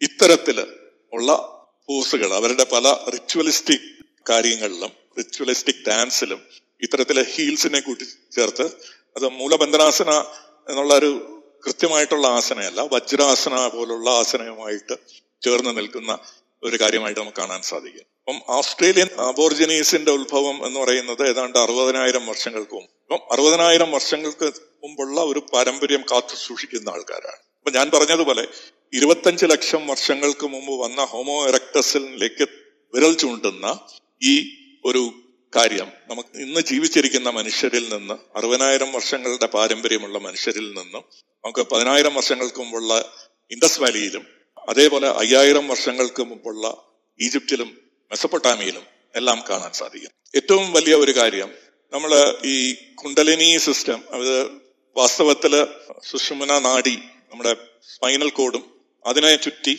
ഉള്ള ഇട പിങ്കള എന്നുള്ള നാഡീ വ്യവസ്ഥകൾ ഇതാണ് കുണ്ടലിനിയുടെ ഒരു കൺസെപ്റ്റ് ഇത് നമുക്ക് എന്ന് എഴുത്ത് നമുക്ക് ഇന്ന് അറിയപ്പെടുന്ന രീതിയിൽ എഴുത്ത് ഈജിപ്തിലും മെസ്സപ്പൊട്ടാമിയയിലും നിന്ന് നമുക്ക് വായിച്ചെടുക്കാൻ സാധിക്കുന്നു. ആ എഴുത്തുകളിലും നമുക്ക് കാണാൻ സാധിക്കും. ഇൻഡസ് വാലിയുടെ ആ ഒരു സ്ക്രിപ്റ്റ് നമുക്കിന്ന് വായിക്കാൻ സാധിച്ചിട്ടില്ല. നമുക്കതിനെ ഡിസിഫിയർ ചെയ്യാൻ സാധിച്ചിട്ടില്ല എന്നുള്ളത് വലിയൊരു പോരായ്മയായിട്ട് നിലനിൽക്കുന്നുണ്ടെങ്കിലും മെസ്സപ്പൊട്ടാമിയയിലും മറ്റ് ഈജിപ്തിലും മറ്റുള്ള സ്ഥലങ്ങളിൽ നിന്നുള്ള റിട്ടൺ എവിഡൻസുകളിൽ നിന്ന് കുണ്ടലിനി സിസ്റ്റത്തെ കുറിച്ചുള്ള വളരെ ക്ലിയർ ആയിട്ടുള്ള വിവരണങ്ങൾ നമുക്ക് അവിടെ നിന്ന് കിട്ടുന്നുണ്ട്. അതിന്റെ ഒരു പ്രത്യേകത എന്ന് പറഞ്ഞു കഴിഞ്ഞാൽ എന്ന് നമുക്ക് എത്ര പുരാതനമായിട്ടുള്ള ഈ എഴുത്തുകളിൽ നിന്നുള്ള എവിഡൻസ് കിട്ടുന്നുണ്ടോ അവിടെ ഇത് വളരെ പ്രിലിമിനറി അല്ലെങ്കിൽ വളരെ ഏർലി സ്റ്റേജിലുള്ള ഒരു കൺസെപ്റ്റ് ആയിട്ടല്ല കാണുന്നത്. ഹിസ്റ്റോറിയൻസിനെ അതിശയിപ്പിക്കുന്നത് ഈ കുണ്ടലിനി തത്വം അല്ലെങ്കിൽ ഈ താന്ത്രിക് സിസ്റ്റം വളരെ വെൽ ഫോംഡ് ആയിട്ടാണ് നമുക്ക് ഏർലിയസ്റ്റ് റൈറ്റിംഗ്സിൽ നിന്ന് കിട്ടുന്നത്. അപ്പോൾ അവർ അനുമാനിക്കുന്നത് ഈ എഴുത്ത് തുടങ്ങുന്നതിന് എഴുത്ത് ഭാഷ നമ്മൾ കണ്ടുപിടിക്കുന്നതിന് ഇൻവെന്റ് ചെയ്യുന്നതിന് വളരെ മുമ്പേ തന്നെ വളരെ വെൽ ഫോംഡ് ആയിട്ട് വന്നിട്ടുള്ള ഒരു തോട്ട് പ്രോസസ്സാണ് ഈ കുണ്ടലിനി താന്ത്രിക് സിസ്റ്റംസ് എന്ന് പറയുന്നത്. ഇന്ന് നമുക്കറിയാം ഭാരതത്തിലാണ് താന്ത്രിക് സിസ്റ്റം എല്ലാം അവശേഷിക്കുന്നത്. ഇതിന്റെ എവിഡൻസുകൾ നമ്മൾ ലിറ്ററേച്ചറിലും ഐക്കണോഗ്രാഫിയിലും മറ്റ് സിംബൽസിലും നമുക്ക് ഈജിപ്തിൽ നിന്നും മിഡിൽ ഈസ്റ്റിൽ നിന്നും കിട്ടുന്നുണ്ടെങ്കിലും ഇതിന്റെ ഒരു ലിവിങ് സിസ്റ്റം നിലനിൽക്കുന്നത് ഇന്ത്യയിലാണ്. ആ ലിവിങ് സിസ്റ്റം ഒരു ഏതെങ്കിലും ഒരു സമ്പ്രദായത്തിൽ മാത്രമല്ല. ഭാരതത്തിൽ ഇന്ന് നിലനിൽക്കുന്ന എല്ലാ സമ്പ്രദായത്തിലും ഒരു താന്ത്രിക് ടച്ച് ഉണ്ട്. താന്ത്രിക് കോർ ഉണ്ട്. അത് ശൈവമായാലും ശക്തമായാലും ഭക്തിമാർഗമായാലും ജൈനമായാലും ബൗദ്ധമായാലും ഇന്ന് നമുക്ക് നിലനിൽക്കാത്ത പല സമ്പ്രദായങ്ങൾ അജീവക തുടങ്ങിയ പല അജ്ഞാന എന്നൊക്കെ പറയുന്ന പല സമ്പ്രദായങ്ങളിലും നമുക്ക് ഈ താന്ത്രിക് തത്വങ്ങൾ നമുക്ക് കാണാൻ സാധിക്കും അപ്പോൾ ഇത് ഇൻഡസ് വാലിയുടെ സമയത്ത് തന്നെ ഉണ്ട്. ഇൻഡസ് വാലിക്ക് മുമ്പ് മേഘർഗന്റെ സമയത്തും ഉണ്ട്. നമുക്ക് കാണാൻ കഴിയുന്ന എവിഡൻസ് ഉള്ള ഹോമോ എറക്ടസിന്റെ എട്ട് ലക്ഷം വർഷങ്ങൾക്ക് മുമ്പ് ഉള്ള മദർ ഗോഡസിൽ നിന്നും നമുക്ക് ഇത്തരത്തിലുള്ള കാര്യങ്ങൾ കാണാൻ സാധിക്കുന്നുണ്ട്. ഈ സുഷ്മിന നാഡി ഇട പിങ്കള എന്നുള്ള നാഡീ വ്യവസ്ഥകൾ ഹോമോ എറക്ടസിന്റെ സമയത്ത് തന്നെ തുടങ്ങിയ ഒരു സമ്പ്രദായമാണ് എന്ന് കരുതുന്ന രീതിയിലുള്ള ശക്തമായിട്ടുള്ള തെളിവുകൾ നമുക്ക് കിട്ടുന്നു. ആദിയോഗി എന്നുള്ള ഒരു സങ്കല്പം നമുക്കുണ്ടെങ്കിൽ അത് നമുക്ക് തീർത്തും ഇന്ന് സ്ഥാപിക്കാൻ സാധിക്കും.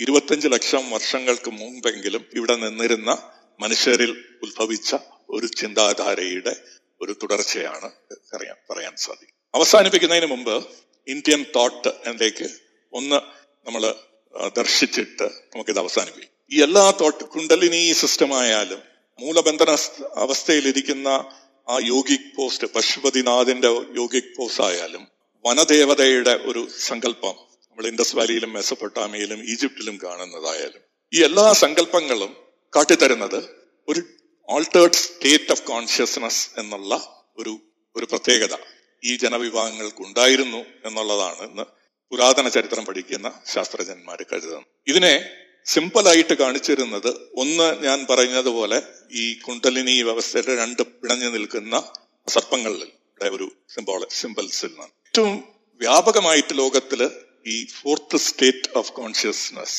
എന്ന് പറയുന്ന തുര്യ എന്ന് പറയുന്ന അവസ്ഥ. ശരിക്കും ഈ വാക്ക് വരുന്നത് ചാതുര്യ എന്നുള്ള നാലാമത്തെ സ്റ്റേറ്റ് ഓഫ് കോൺഷ്യസ്നസ് എന്നുള്ള ഒരു ഒരു സങ്കല്പത്തിൽ നിന്ന്. ഇതിനെ കാണിക്കുന്നത് നാല് കൈകളുള്ള സ്വസ്തിക എന്നുള്ള ആ ഒരു സിമ്പിളാണ് തുര്യ എന്നുള്ള ഒരു അവസ്ഥയുടെ സിമ്പിളാണ് സ്വസ്തിക.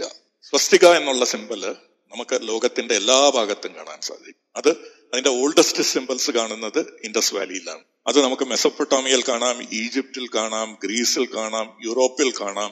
യൂറോപ്പിൽ മാത്രമല്ല ഇരുപതിനായിരം വർഷങ്ങൾക്കോ മുപ്പതിനായിരം വർഷങ്ങൾക്കോ മുമ്പ് അമേരിക്കയിൽ കുടിയേറി പാർത്ത ജനവിഭാഗങ്ങൾ. അപ്പോഴാണ് അതുവരെ അമേരിക്കയിൽ ആ ജനവാസം ഇല്ലായിരുന്നു മുപ്പതിനായിരം വർഷങ്ങൾക്ക് മുമ്പാണ് മനുഷ്യർ അവിടെ എത്തപ്പെടും അവിടെ ഇന്ന് നിലനിൽക്കുന്ന ഗോത്ര വിഭാഗങ്ങൾ റെഡ് ഇന്ത്യൻസ് എന്ന് പറയുന്ന ഇൻഡിജീനിയസ് പീപ്പിളിന്റെ വളരെ സാധാരണമായിട്ടുള്ള ഒരു സിമ്പിളാണ് സ്വസ്തിക.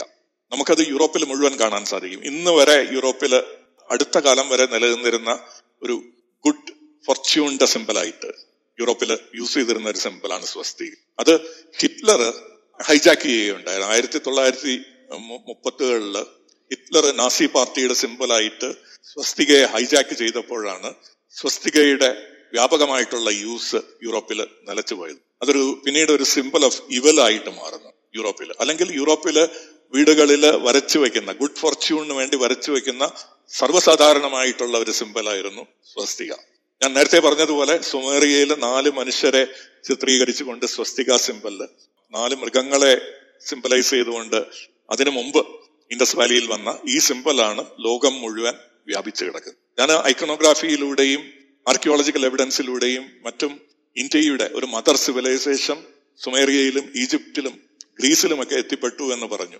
പക്ഷേ ഈ സ്വസ്തികയിലൂടെ നമുക്ക് ഈ ഒരു സിവിലൈസേഷന്റെ ഈ ഒരു തോട്ട് പ്രോസസ്സ് ലോകം മുഴുവൻ വ്യാപിച്ചു കിടന്നിരു കിടക്കുന്നു എന്ന് നമുക്ക് മനസ്സിലാക്കാൻ സാധിക്കും. ഇത് ബുദ്ധിസത്തിലൂടെ നമുക്ക് ചൈനയിൽ എപ്പോഴാണ് ഇത് എത്തിയത് എന്ന് നമുക്കറിയാൻ പറ്റില്ല. നമ്മൾ ഞാൻ പറഞ്ഞപ്പോൾ മുഴുവൻ വെസ്റ്റിലോട്ടാണ് പോയത്. ഈസ്റ്റിലോട്ട് ഒരു ചൈനയിലേക്കുള്ള ഒരു ഒരു ഒരു ഒഴുക്കും അതേ സമയത്ത് നിലനിന്നിരുന്നു. ഇൻഡസ് വാലിയുടെ സമയത്ത് തന്നെ. ചൈനയിലേക്കും ഒരു കടന്നുപോക്കുണ്ടായിരുന്നു. ആ ചൈനയിലേക്കുള്ള കടന്നുപോക്ക് പിന്നീട് വളരെ ശക്തമായിട്ട് ബുദ്ധിസ്റ്റുകൾ അവിടെ പോവുകയും ബുദ്ധമതം അവിടെ വ്യാപിപ്പിക്കുകയും ചെയ്തപ്പോൾ ആ പഴയ സിസ്റ്റമുകളെയെല്ലാം പരിവർത്തനം ചെയ്ത് റിഫോം ചെയ്ത് പുതിയ ഒരു ബുദ്ധിസ്റ്റ് സമ്പ്രദായത്തിലേക്ക് കൊണ്ടുവരികയുണ്ടായി. അപ്പോൾ അവിടുത്തെ ഒരു ഹിസ്റ്ററിയിൽ ഒരു ക്രോണോഗ്രാഫി മാച്ച് ചെയ്യുന്നതിൽ ഒരു പ്രശ്നമുണ്ട്. ഏതാണ് പ്രീ ബുദ്ധിസ്റ്റ് ആയിട്ടുള്ള എങ്കിൽ ബുദ്ധിസവുമായിട്ട് ചേർന്ന് നിൽക്കുന്ന പല സിംബോൾ സിംബോളിസവും പിന്നീട് വന്നിട്ടുള്ള ബുദ്ധ റിഫോമിന്റെ ഭാഗത്തായിട്ട് നിന്ന് വന്നിട്ടുള്ള സിംബോളിസം എന്നും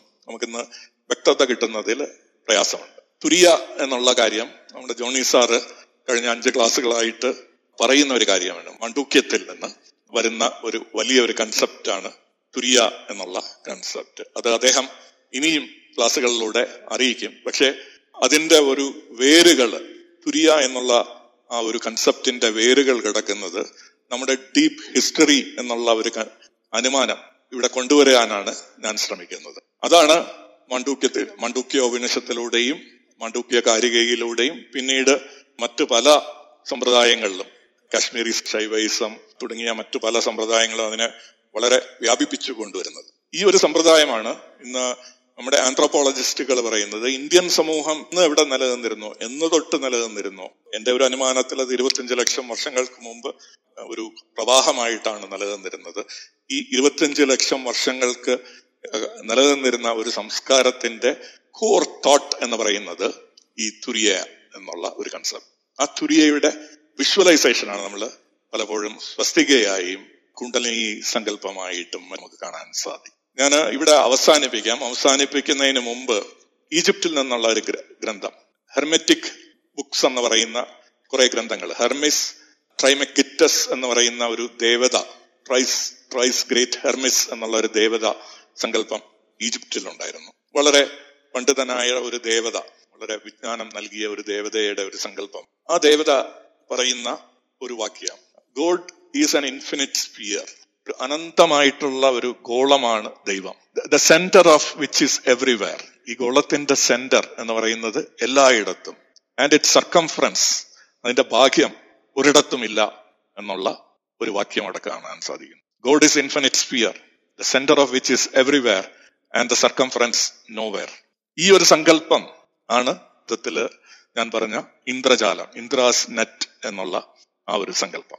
അതിൽ പറയുന്നത് it is a circle it is an infinite circle the centre of which is everywhere and circumference is nowhere എന്നുള്ള ഒരു സങ്കല്പമാണ്. പിന്നീട് ബുദ്ധിസ്റ്റുകൾ അവരുടെ ശൂന്യതാവാദത്തിൽ കൊണ്ടുവരാൻ ശ്രമിക്കും. ഈ സങ്കല്പങ്ങൾ ഈ ഐക്കണോഗ്രാഫികൾ ഈ സിമ്പിൾസ് ആണ് നമ്മൾ ലോകം മുഴുവൻ കാണുന്നത്. ഇത് പറഞ്ഞുകൊണ്ട് ഇവിടെ അവസാനിപ്പിക്കുന്നു.